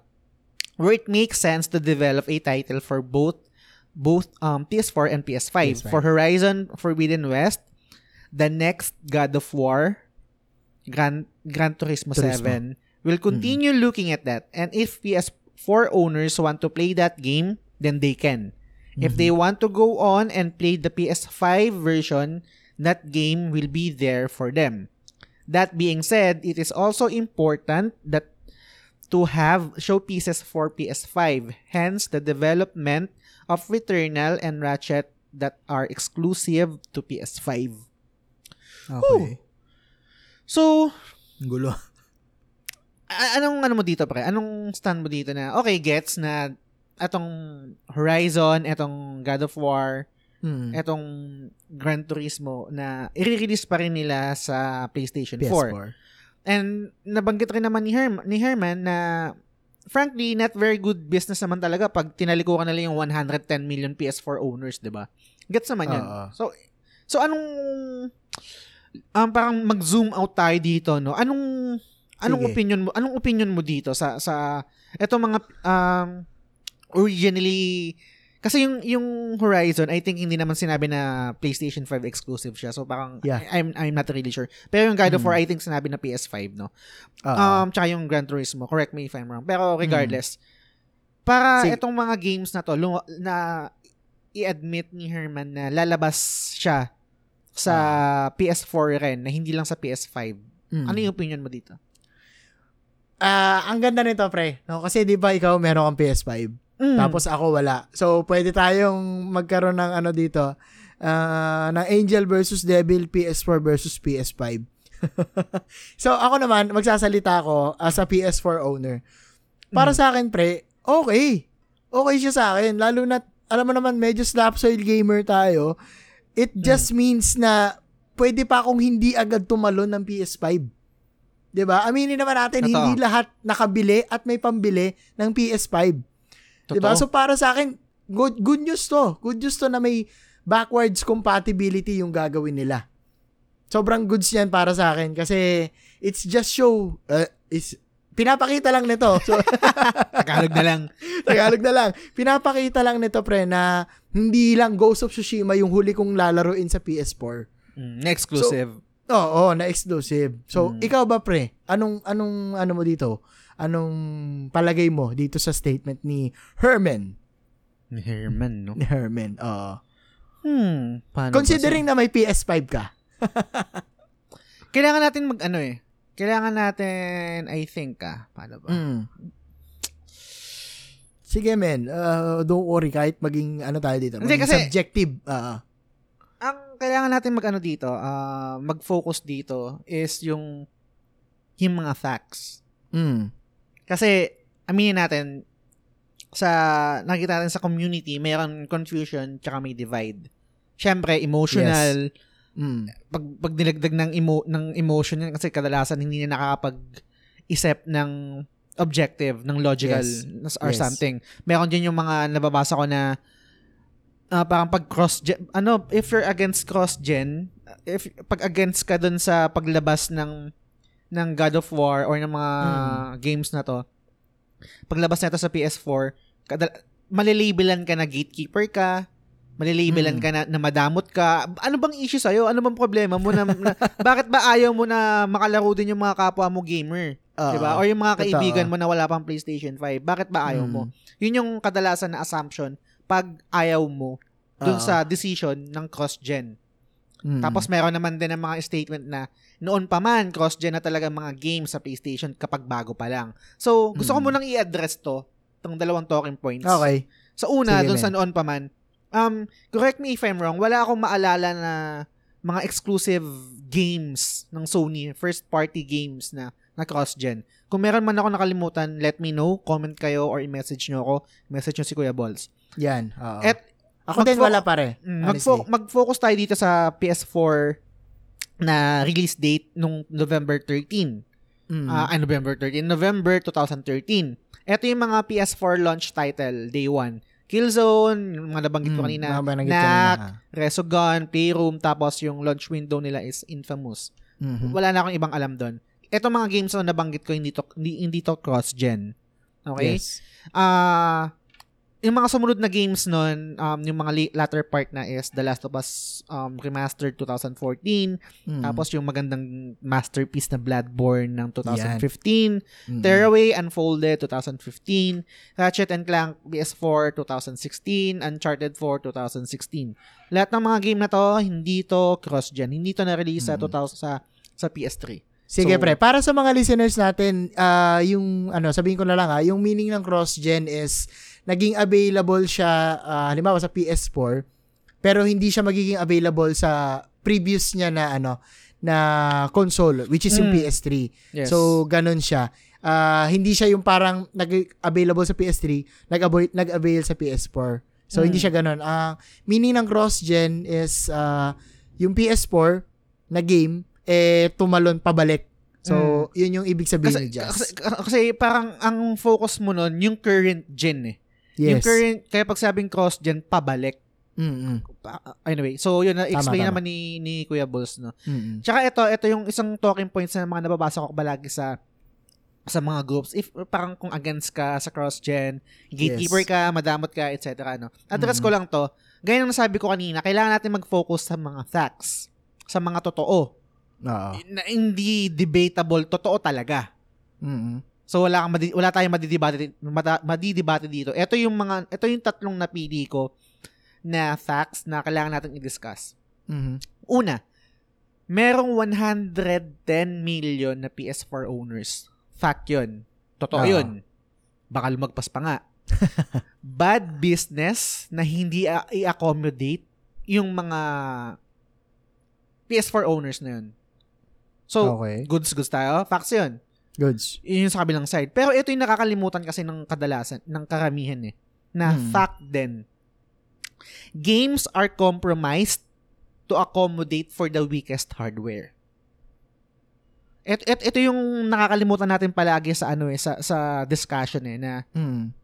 yung mga games na dinedevelop, um, ko, ko, nakokompromiso yan.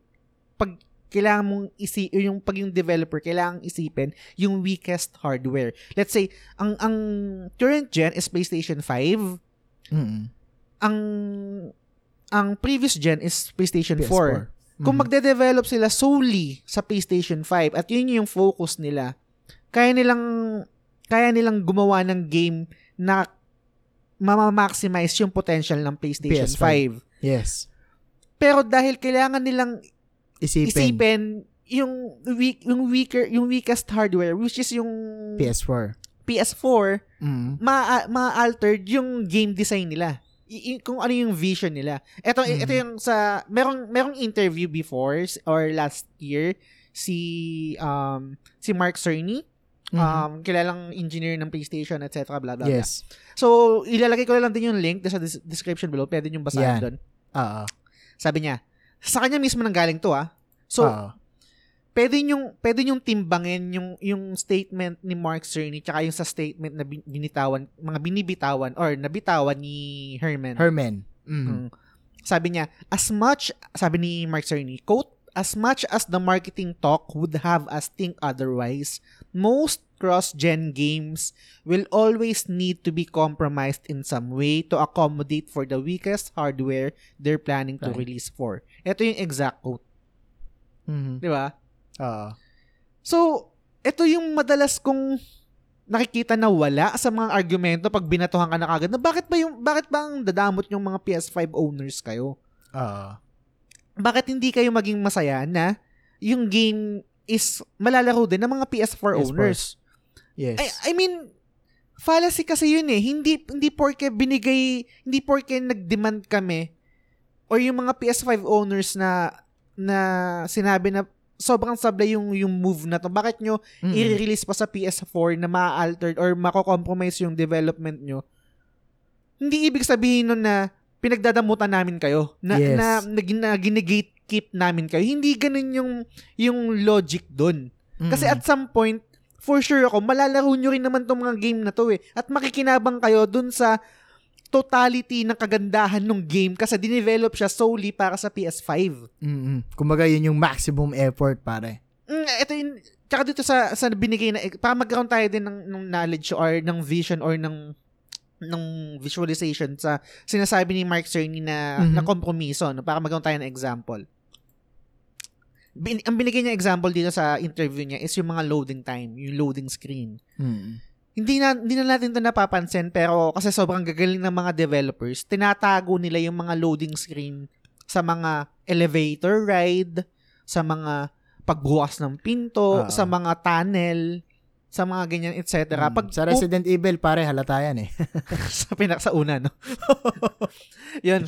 So, yung mga, I mean, yung elevator ride, oo nga pala, no? Tama ka. Marami din ganun sa Resident Evil. Para Diba? i-load yung next floor, para i-load yung, yung next world or stage or etc. Ginag gumagamit sila ng ganyan. So, isa yan sa mga technique ng mga developer para itago yung loading screen. Yes. So, imagine nyo na wala kayong, yung mga developer is walang restriction na ganun. Na kung ano, kung ano lang yung gusto nilang gawin, kung ano lang gusto nilang gawin sa buhay nila sa pagde-develop ng games na walang restriction. Dahil nga kaya ng PS5. Mm, eto, Mm-mm. Tang ina sobrang lupit no. Ito na lang para para magkaroon tayo. hindi naman ako hindi naman ako techie na, na tao no, pero alam ko Ah. naman yung alam ko kung gaano kalaki yung difference nito.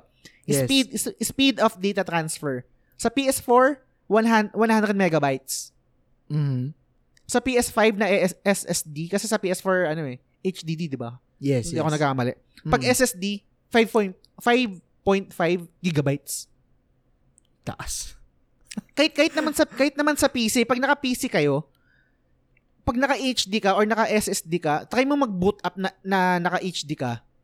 Ang dami Hmm. pang babasahin, magbabayos pa yan, bla bla bla. Oo, totoo. Pag naka, Totoo. naka pag naka SSD ka, ako nga pag pag na, ngayon na naka SSD ako, ngayon ko lang na, na experience kasi. Pagbukas ko Mm. ng computer ko, andun na kagad sa desktop eh. Hindi hindi parang hindi na nag, nag nag-load yung motherboard eh or yung mga Oo, BIOS Hindi mo na nakita yung Windows 10. Hindi na. gano'n, no? N- lumabas Diba? na lang lumabas lang yung logo ko ng lumabas lang yung logo ng ano ng motherboard ko. Oo. Tapos after nun, desktop na.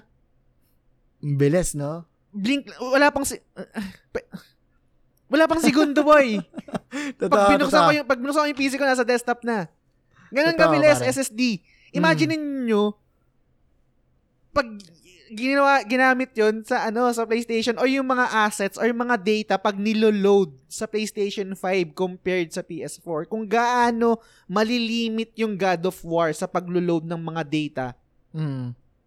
kasi kailangan nilang mag-compromise para dito sa sa sa, weak, sa weaker version ng, ng, ng, ng generation.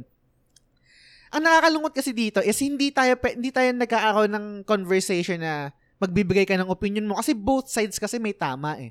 Yung Yes. side yung side kaya binigay ko yung mga facts kasi yun talaga yung tota hindi mo pwedeng i-debate yun. Fact yun. Mm. Na meron 110 million users ang PS4. Sobrang dami nun kumpara Yes. sa sa ano sa, sa PlayStation 5 ngayon na wala pa ang mga stock.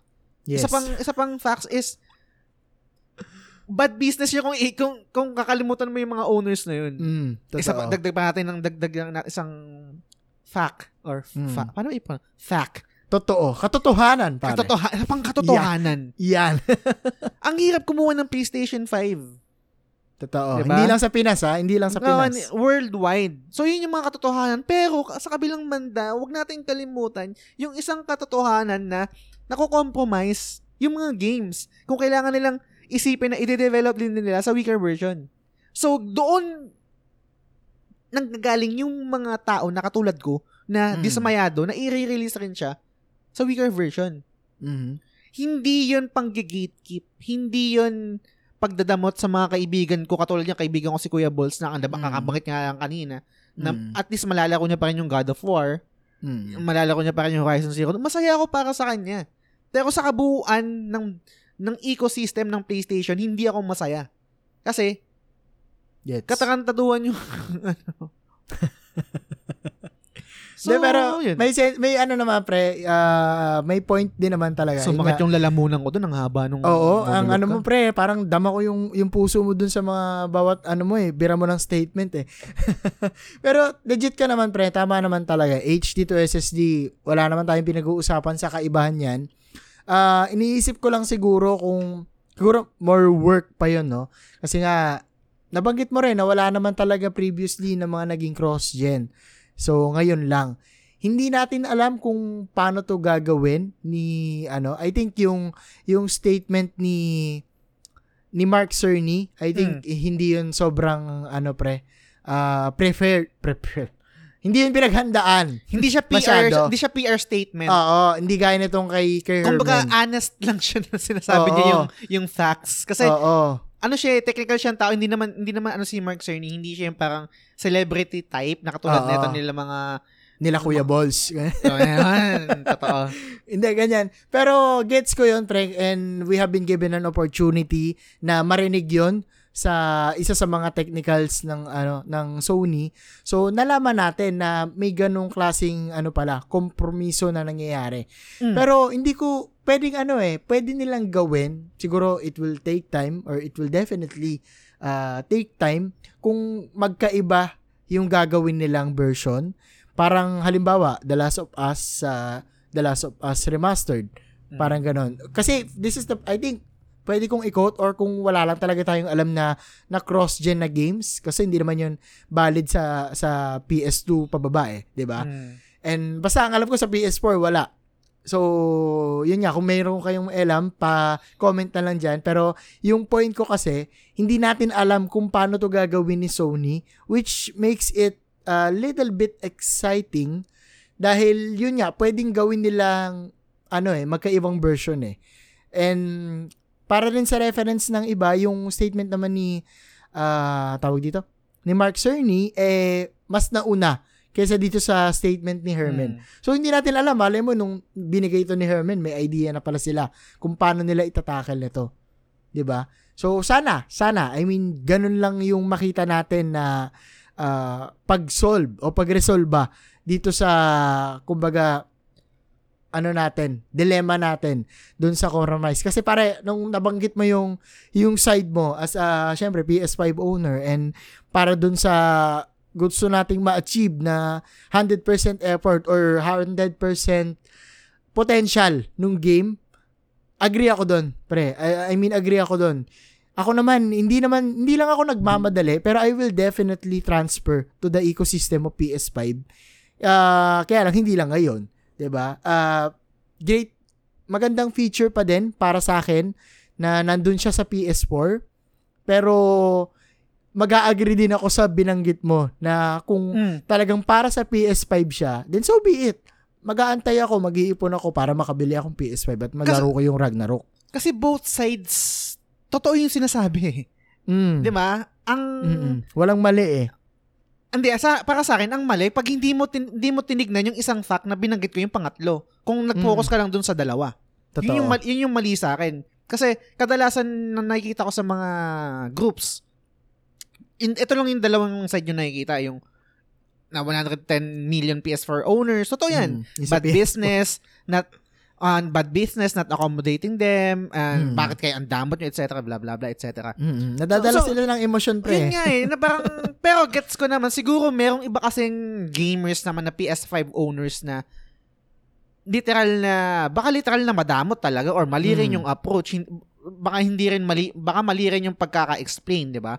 Kasi mm. ito lang naman talaga yung issue dyan eh, personally eh, and I think majority ng PS5 owners, ito yung issue dyan, ngayon yung games are compromised to accommodate for the weakest hardware. Hard drive, hardware. Ah. Mm, y- yun lang naman yun lang naman talaga doon yung yung issue niya. Pero yun, wala naman tayong magagawa kung ano yung gusto ng Sony, edi ang ina nyo.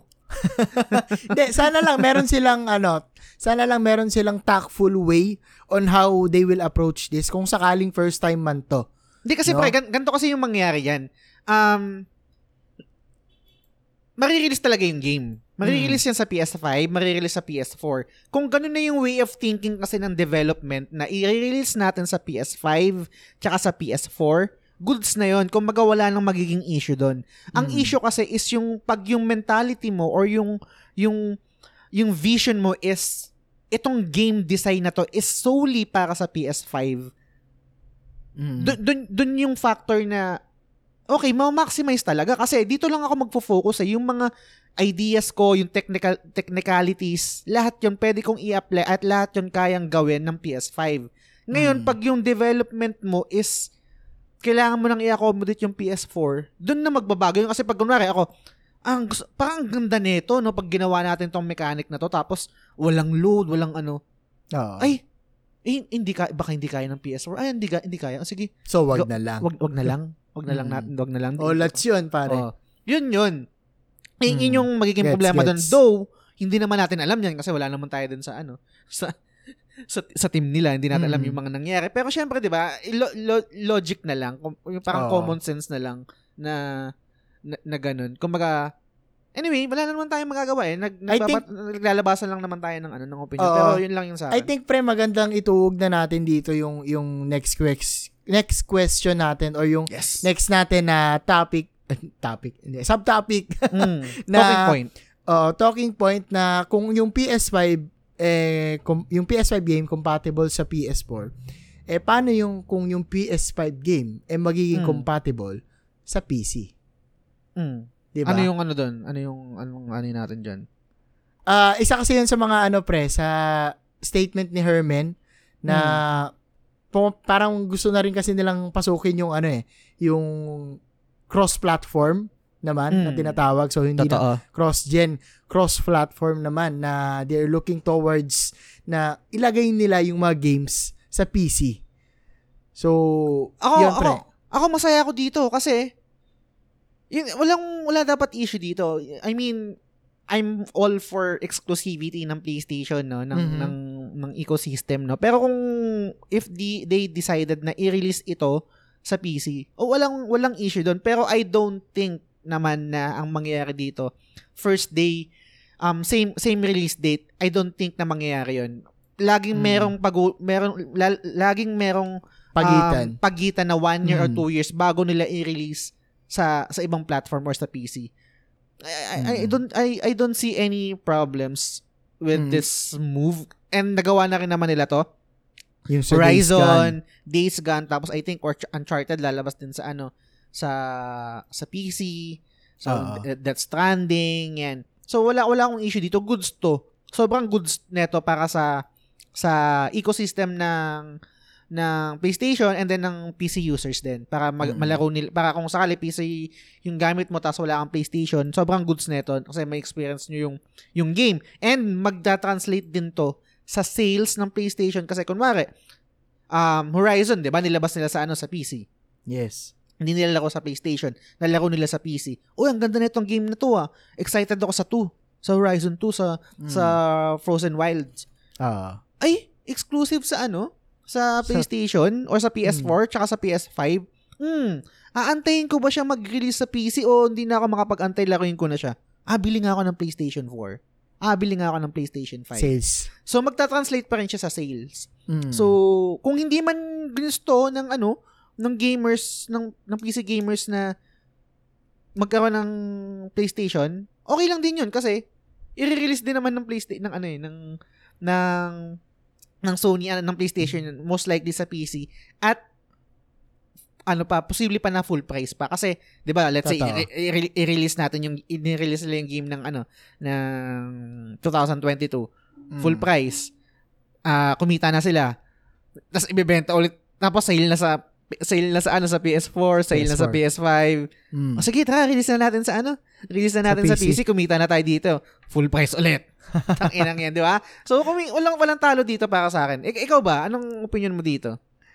Para sa akin, pre, ah, parehas tayo na good stock kasi mas Hmm. maraming gamers yung makukuha ng ah, Sony or nung games ng PlayStation na hindi naman gaya nung cross-gen na na ano na merong weakest platform kasi yung PC kayang sumabay sa ano eh 'di ba sa PS5 dahil alam mo naman ang PC napapalit-palitan ng parts niyan Mas angat nga ang PC. oo eh. oo.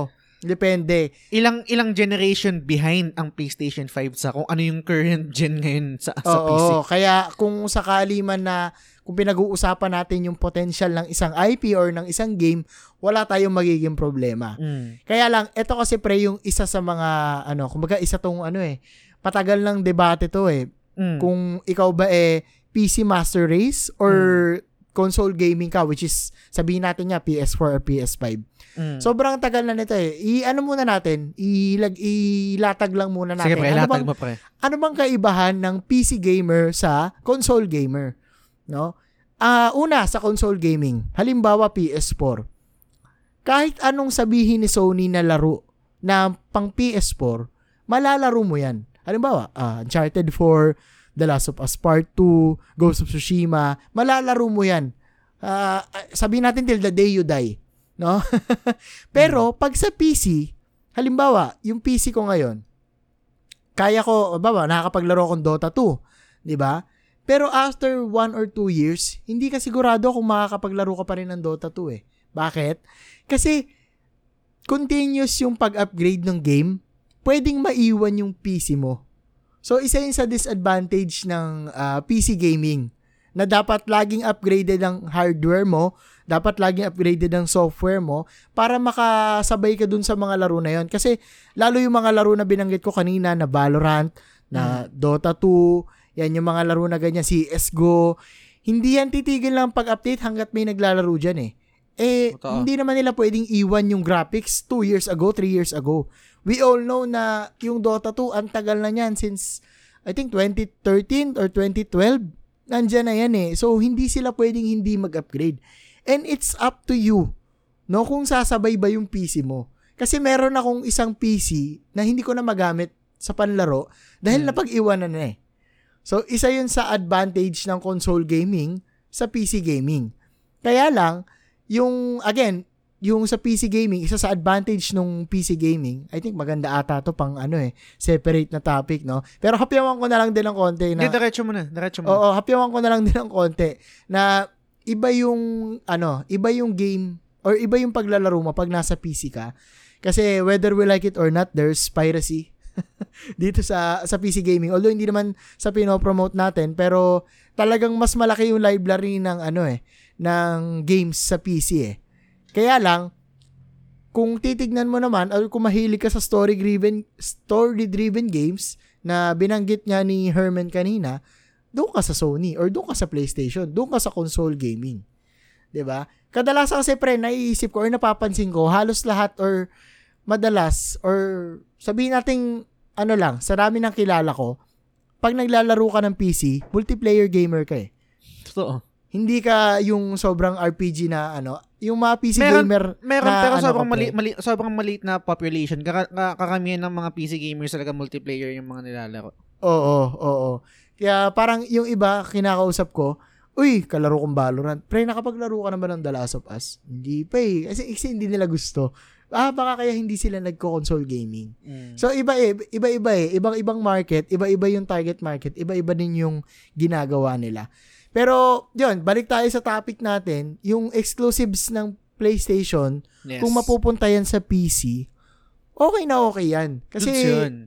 sobrang ano eh, yun nga, sabi ko, mas lalawak yung library nung ah, maglalaro ng PlayStation games.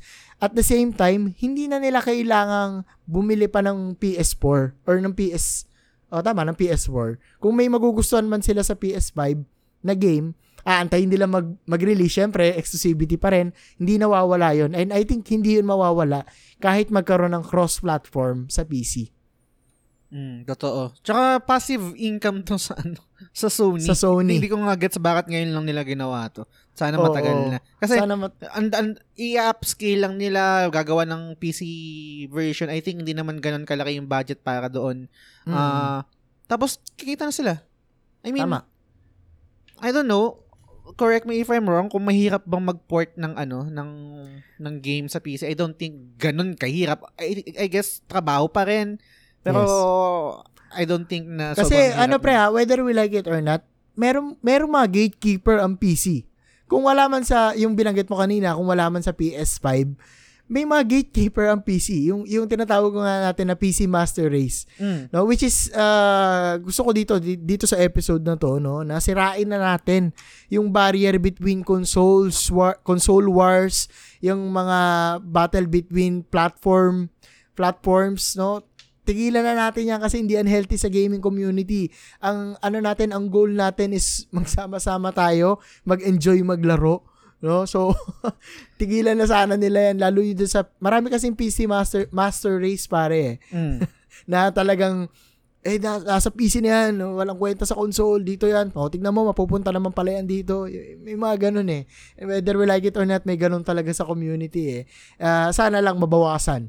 No? Da- dahil Gets. pa dito sa move na to ni Sony na talagang inalaw na nila no themselves Sony themselves na magkaroon ng cross-platform sa games hindi man ganun kabilis hindi man agad pero slowly no slowly nakikita natin na meron silang games na nilalagay sa PC Ako, ako naman pre, no, meron akong ibang take kasi dyan eh. Gets, ko yung, gets ko yung sinasabi mo, no? And, and I, I agree na, Hmm. na sana both um, platforms ay welcoming sa bawat tao, kumbaga walang Yes. mga gatekeepers. Ang magdadagdag lang ako doon sa sinabi mo na, na console wars or platform wars o kung ano man tawagin dyan. Ako kasi hindi hindi ako pabor na mag yung parang magsigawan tayo, mag-away tayo, Mm. na literal na war, no? Hmm. Pero ako kasi pabor kasi ako sa console wars eh. I mean, yung console Mm. wars kasi nakakatu para sa akin na nakakatulong kasi na parang mag ma, na kompetensya tayo Hmm. Na mag-compete na mag-compete tayo sa, sa isa't isa sa PlayStation, Xbox and then Switch kasi competition breeds excellence. Yes. Pag pag pag body-body tayo, kumbaga parang y- yun lang naman yung sa akin pero gets ko naman yung Gets, sinasabi gets. mo Gets ko yung sinasabi mo. Kasi parang ne- sobrang napaka-strong na word kasi nung ano, nung war, 'di ba? Console Mm. wars. Tapos ang Mm. yung connotation lagi nung pagsabi console wars, oh, nag, uh, ganyan, mga gatekeepers. Hindi, I mean, mga ibig ko nag-aaway. sabihin kasi dun sa wars talaga pre is yung hindi healthy eh. I mean, Mm. gets ko yung competition among, 'di ba, among these companies. I mean, ando naman talaga 'yon. Kaya lang yung yung ano eh, hindi more of the company pre, more of dun sa ibang gamers natin eh, na Mm. hindi pa rin masyado natututo na talagang ganun pa rin sila mag-isip, Mm. 'di ba? May mga ganun eh. And sana mahinto or sana mabawasan natin through this episode. Kadal- So, kadalasan kadalasan yan hindi sa pagiging hampas ah, na homebodies ano ah, elitista version ah. Ah, ah. Pero pag may nag pero pag meron ka kasing access, nag pag nagkaroon ka ng access sa sa chaching sa pera. tapos nagkaroon ka ng iba't ibang platform. Hmm. Hindi hindi mo na maiisip yun eh. Wala na sa yun. eh. Wala hindi ka na magi-gatekeep. Kung baga meron kang PC, nakakapaglaro ka sa PC, nakakapaglaro ka sa console. I I don't think na ano ka pa yung parang, uh, putang ina PC Master Race. Uh, putang ina console Master Race. Totoo. And walang walang ganun pag wala akong kilalang tao na ganun na sumisigaw ng PC Master Race or Console Master Race na meron meron siyang parehong platform kasi alam niya sa sarili niya kung ano yung yung, yung pros and cons ng bawat platform. Totoo. Kadalasan ng mga sumisigaw ng mga ganyan na PC Master Race. PC lang yung meron sila, wala silang console. Kadalasan. Kasi gusto nila kasi gusto nilang i-justify na na na na, na, na, na PC Na yung, yung superior sila. Oo, na Oo. superior sila. Kasi yun lang din yung meron sila. eh, kadalasan, ganun din naman yung sa, sa console na console ano master race or console Mm. pin oh, malupit ganyan. Ganyan PC mag PC pang ano lang yan pang Busy bulok. oh tsaka ano tawag pang XL pang XL nyo Oo. lang yan tsaka pang PowerPoint. Yung kadalasan naman yun wala naman pang gaming PC yun. So hindi hindi hindi ko sinasabi to para maging elitista or para magyabang no tang ano may pera kasi kaya ano ganyan ganyan. Hindi ganun. Pero kadalasan talaga ng mga katoksikan na nakikita ko yung mga tao na ano na Slap hindi na experience na hindi na experience both sides kasi Ah, pag na-experience mo yun may on your own makikita mo kung ano yung strength ng bawat platform eh Totoo. makikita mo talaga pag Mm. Tungtang naman, sige, subukan mo kung PC gaming, makapaglaro ka sa, sa sofa, sa, sa sala. Makapag... Tangan yan. Makahiga ka na naglalaro Oo. lang ng wireless, no? Mm, Tangan yan kung gaano ka kabonjing tignan nun habang nagpi-PC gaming. Nagbabalokan ka ng nakahiga, tapos ang laki ng. TV mo. 'Di ba? Anyway, Wala, so, eto, closing tayo dito. Mm. Isang aspeto ng interview. Interview. Is Japan still a big focus for development? So, isa na naman to sa parang mga PR na sagot ni Herman. Yeah. Herman, Herman, Herman.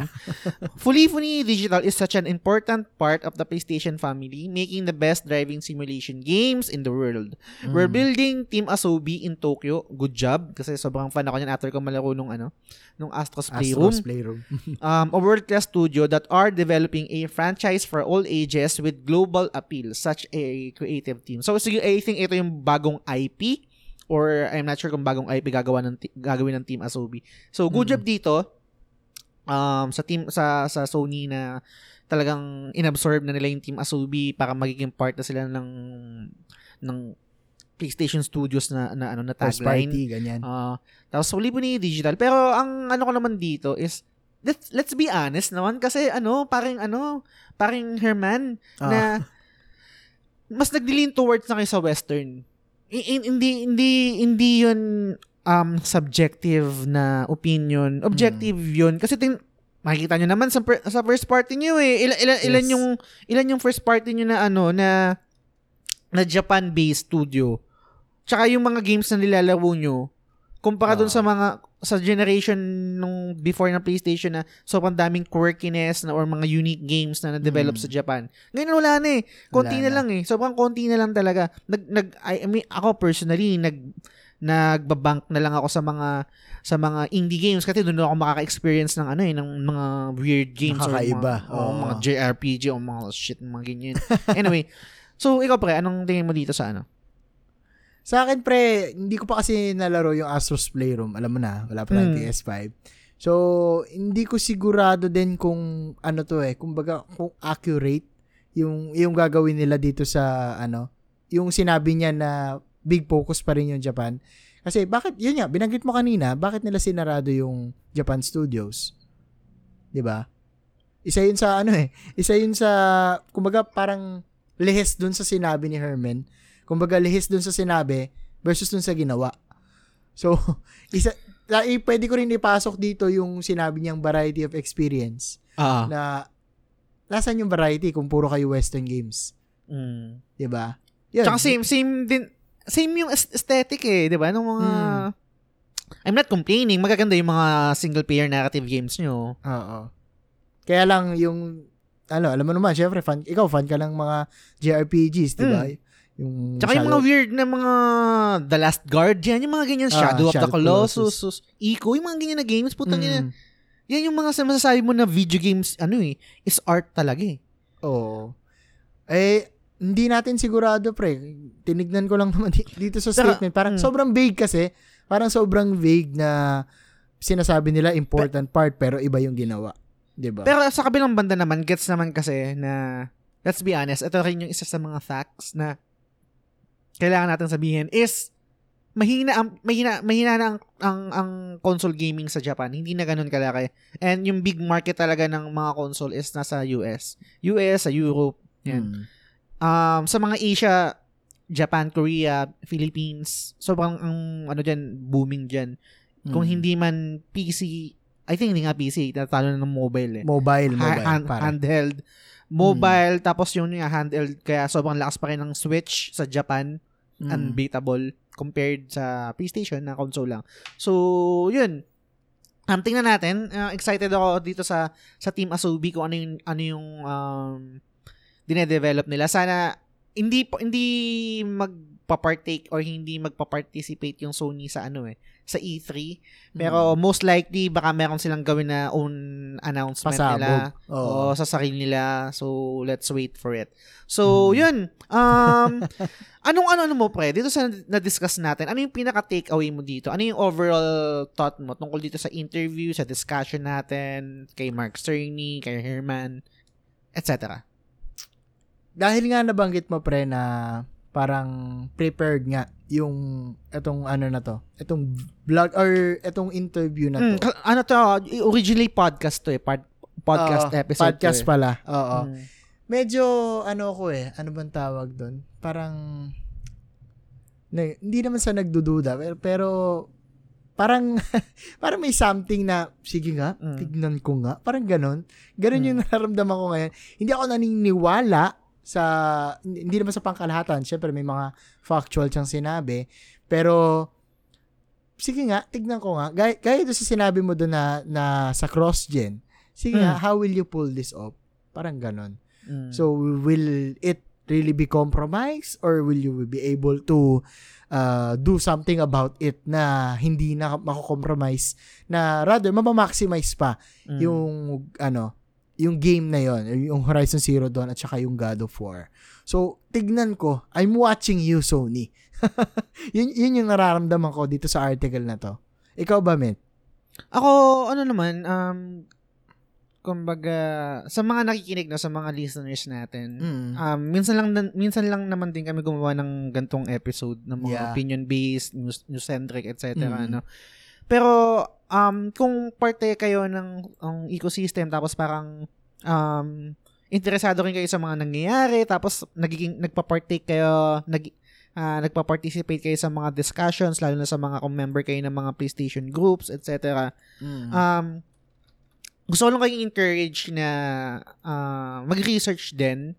Ah, and then, pag may mga articles, lalo na mga clickbait yan, um, wag kagad. Um, kumbaga, as much as possible, basahin yung article. Totoo. And then, mag-research din. Mag, mag-cross-reference kayo. Kunwari, eto, um, kung eto lang yung pinagbasihan namin ni Namin. Kuya Balls, Mm. sa interview sa interview nito ni Herman um tapos hindi kami nag nag-research hindi namin tinignan yung article din ni before Mark- ni Ni Sir ni Mark Cerny or hindi kami nag nagdagdag pa ng additional research sa mga kung ano-ano etc papaniwalaan lang namin to ng diretso oh palakpakan, lupet.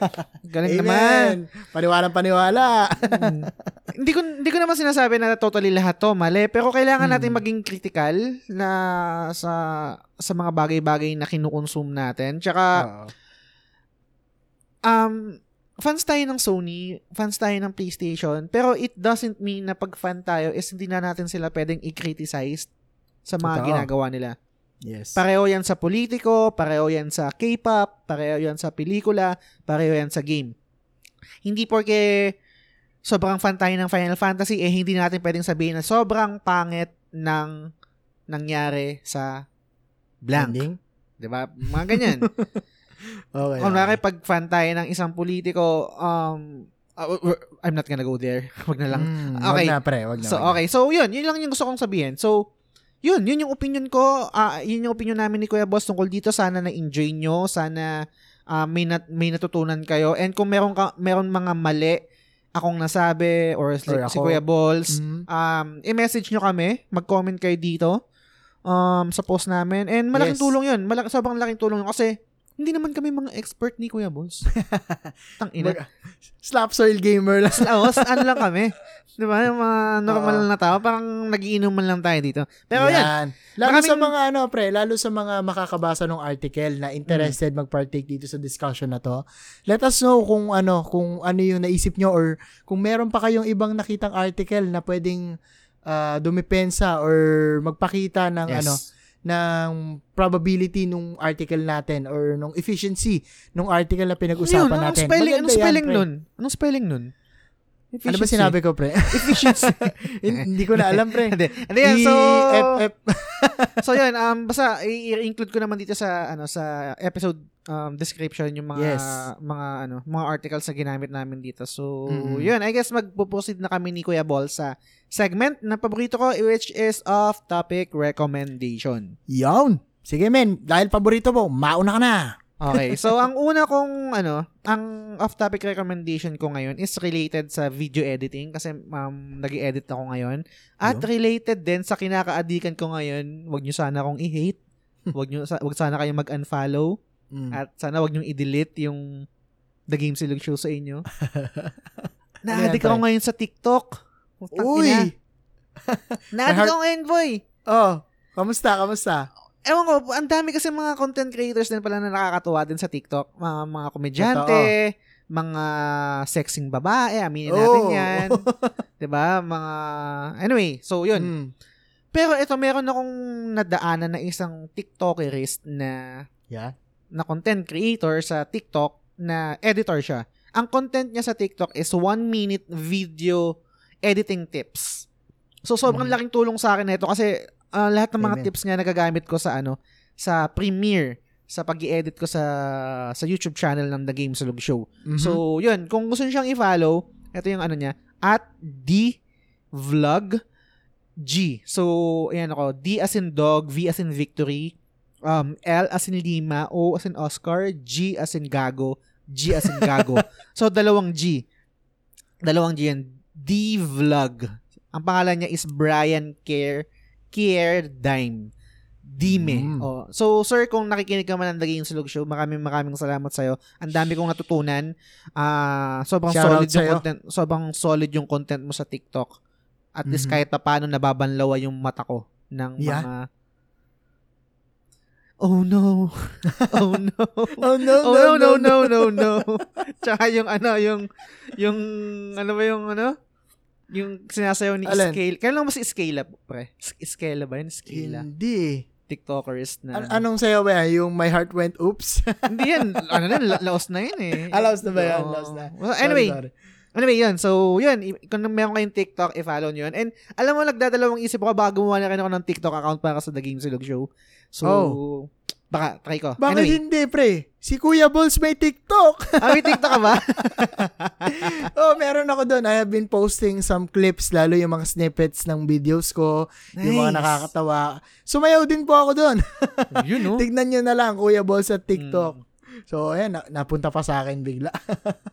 Pero pre, totoo ha, totoo. Kasi, ang dami, lalo pag hindi ka pa nagti-TikTok, yung Mm. merong, merong community or may mga taong ano eh, ay, nagti-TikTok, o yan, hindi ko na yung tropa. May Ah, mga ah, ganun ah, eh. ganun ako, ganun ako dati. Putang ni parang meron nga kaming biruan ng mga kaibigan ko, pre, paano pag nalaman mo yung girlfriend mo nagti-TikTok, makikipag-break ka ba? ganun kami, ganun kalala. Pa, pre, pre, paano yung pag yung crush mo nagti-TikTok? Nagti-TikTok pala, eh, hindi mo na crush, mga ganun. Pero may, ano kasi pre, pag nandun ka na sa loob, tangin na may magugulat ka na, sobrang galing ha. Hindi ko alam kung, kung paano, and hindi ko alam kung may bayad ba yung pagti-TikTok. I think it's just a way to uh, show yourself, to showcase yourself. Pero hindi kaya ng YouTube at Facebook gaming, hindi ko alam kung paano kumikita doon. And I don't think yun yung pinaka-purpose ng tao. Sobrang tindi pre, kasi within a 30 second video, merong, merong gumagawa ng 2-day editing for a 30 second video Mm. na kung makikita mo doon, may mga animators doon, may mga writers doon. Ah, bukod sa content creation, bukod sa yung mga typical skits na ginagawa ng mga tao, tangin na pre, may mga short clips talaga na sobrang tindi. Totoo. Bukod sa mga nags, bukod sa mga sumasayaw, ah, I mean Ah. talagang dancer na sila Niana, ganyan. May mga magugulat ka doon yung nag edit ng for example, Final Fantasy 7. Meron silang real life props na Buster Sword tapos Mm. maglalaban-laban sila. Sobrang ganda, sobrang tindi. If you will follow the right people, sobrang mabubusog ka eh. As I- yes, may may binanggit ka dun sa ano, yung sa editor. Ang dami rin na, ang dami ko rin naka-follow dun lalo yung mga life hacks editing Mm. na hindi mo kailangan ng magagandang camera, ang kailangan mo lang tamang angulo. Mm. Malalaman mo na kung paano. At matindi, pare. Sobrang dami. Kaya, against ako, hindi naman against, pero sana mamulat na yung ibang tao na nagbabash si TikTok. Gaya mo, Ah. na hindi lang kasi, hindi lang my heart went oops yung nasa Mm. TikTok talaga, pare. Pero, Ayun. Gets yun na, meron, meron talagang ganun. And meron din kasing dark side yung TikTok. Eh, Let, Mm, let's be meron, honest, meron meron. dark side talaga. Makikita mo naman din yung dark side, which is yun din naman yung parang mga, um, parang di mo na kailangan mag Pornhub. let's let's be honest. Hindi mo na kailangan mag Pornhub, mag TikTok ka lang, goods ka na. Kung yun yung habol mo. Merong Mm. ganun, merong ganung side yung TikTok. So, That said nga, oh, if you will follow the right people, talagang sobrang ah, ang sarap. Parang ano pre, yung pag nagti-TikTok ako, lalo yung mga editor na fina-follow ko, nai-entice akong gumawa ng video agad-agad. mm, So, parang-. Ah, okay to, gawan ko nga. Tapos parang somehow naging inspiration na rin siya para ituloy ko itong ginagawa natin sa content creation. Pero yeah, yun, may mga talagang gano'n na sobrang valuable yung mga content sa TikTok. So, si Kuya Boss yan, i-follow nyo guys. yun, no?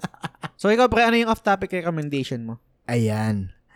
Ang off-topic recommendation ko, pre, napansin nyo bang gumanda yung boses ko? Yun, no? napansin nyo bang medyo luminaw yung ano ko, yung yung boses ko sa recording? Kasi parte yan tol, kung nakikita mo meron tayong boom arm sa mga nanonood ng video podcast dahil ang i-off topic recommendation ko ngayon ay yung aking bagong biling microphone. Yun, no? Nakuha ko to sa 66 Shopee sale, no? Yung sabi nga ni Willie, Shopee sale. Ang tawag dito is yung Maono PM422.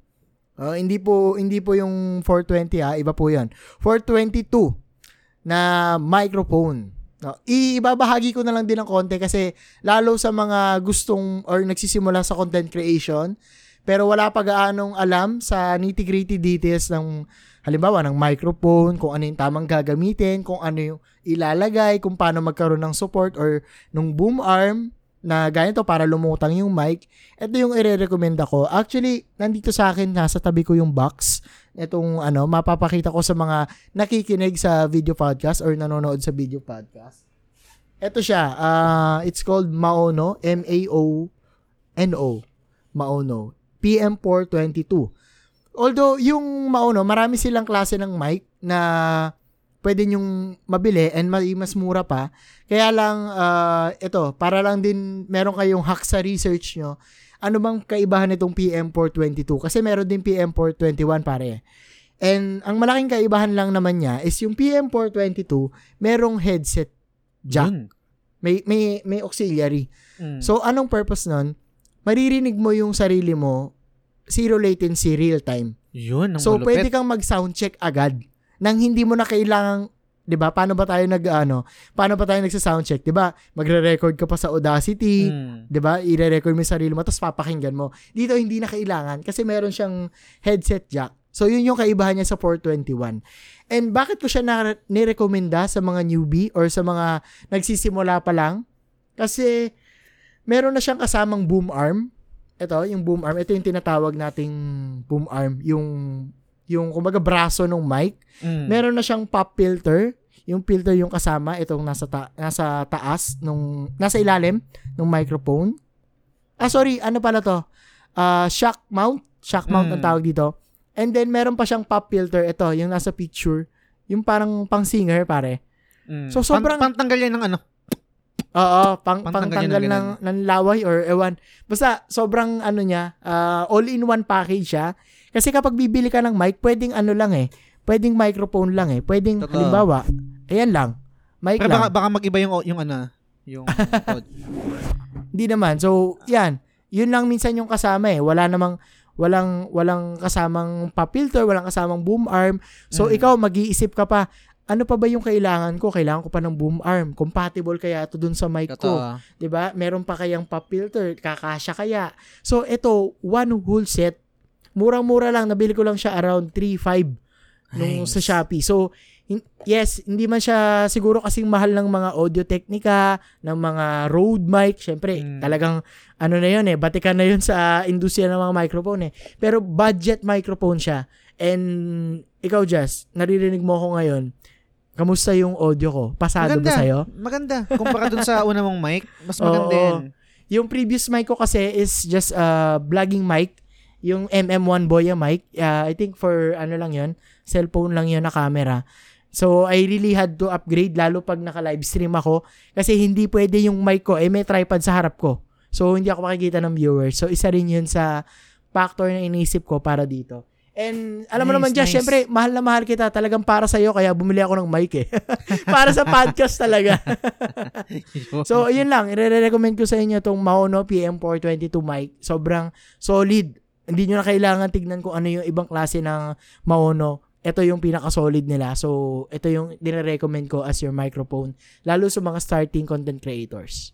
Ay, so Yan. mamaya hingin ko sa iyo yung link or bukas pag ilalagay pag gagawin ko na yung ano, Mm-mm. yung description nito para ilalagay ko din mismo yung link ng produkto sa ano, tawag dito doon sa episode description natin. Yes. And speaking of ano, link dahil kung bibili kayo yan sa nirecommend ni Kuya Balls, might Yes. as well na gamitin nyo na rin yung link ng The Game. Show, di ba? Totoo. Ganun, ganun lang naman yun eh. Mm-mm. Di ba? Kung nagustuhan nyo yung episode. Kung hindi nyo nagustuhan, huwag nyo nang gamitin.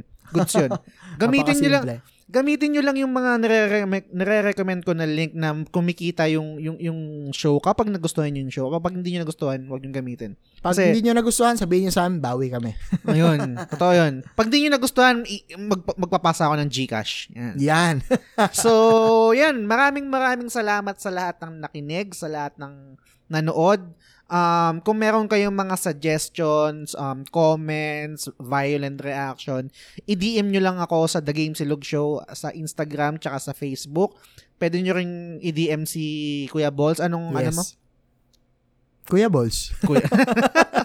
Napakasimple. Yun lang. Kuya sa Balls. Instagram, hindi ka nag-ano, no? Hindi ka, wala kang Ah, wala pa akong platform for, sa ano. Instagram Ah, eh. okay, gets, Ano gets, lang, sige. sa ngayon, Facebook, YouTube, TikTok. Yeah. Yun. Okay. Message so, ako sa TikTok kung gusto nyo. nice, nice. So, yun, i-promote ko na lang ulit kasi patapos na tayo. Pagbigyan na, ipapromote ko lang ulit yung Yan. Forest Prints. Kung meron kayong gustong i-print, sticker, decals, skin, hindi skin sa ML ah, kasi digi- di- Iba yan, digital iba yan. Ah. So, tsaka mga damit, etc. Um, i-PM nyo lang sila, i-follow nyo na rin Forest Friends sa Facebook, sa Facebook tsaka sa Instagram.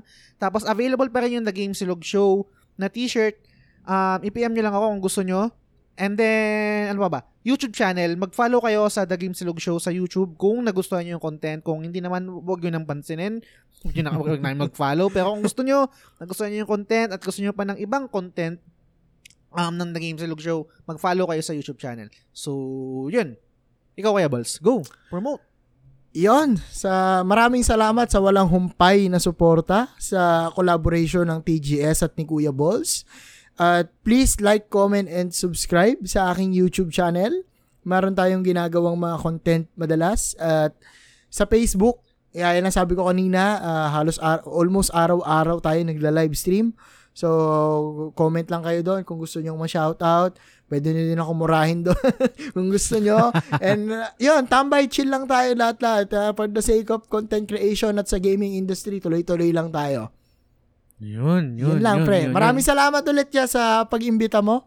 Ay, hindi pag-imbita. Pagkalabit mo sa akin. Yun. Dahil kapit-bahay mo na lang ako. salamat din sa pag ano, sa pagsagot. Anyway, so yun, maraming maraming guys sa ano, maraming maraming salamat kung nakaabot kayo dito sa ano, sa dulo. Maraming maraming salamat sa pakikinig and then sa pag-follow sa Yes. Spotify kasi yun pala um malapit na tayo mag 500,000 followers sa Spotify. So Wow. konti na lang, nasa ano tayo 492,000. So konting-konti na lang 'yon, konting piki, konting pitik na lang. Kung meron kayong Spotify account, i-follow niyo na. Goods naman 'yun. Wala namang mawawala sa inyo. Sana So- yung Spotify follower mo, pre, mapunta sa YouTube channel natin. Totoo, totoo. Pero okay lang din yun. Kung hindi niyo gusto yung YouTube, hindi ko kayo pipilitin. Okay lang, pero yes. pero kung gusto niyo, pwede rin naman. Pwede walang, walang, rin. pil- walang pilitan. Oo. Pero yun, again, maraming maraming salamat sa pakikinig at sa panonood. Hanggang sa susunod na episode ulit. Bye! Bye!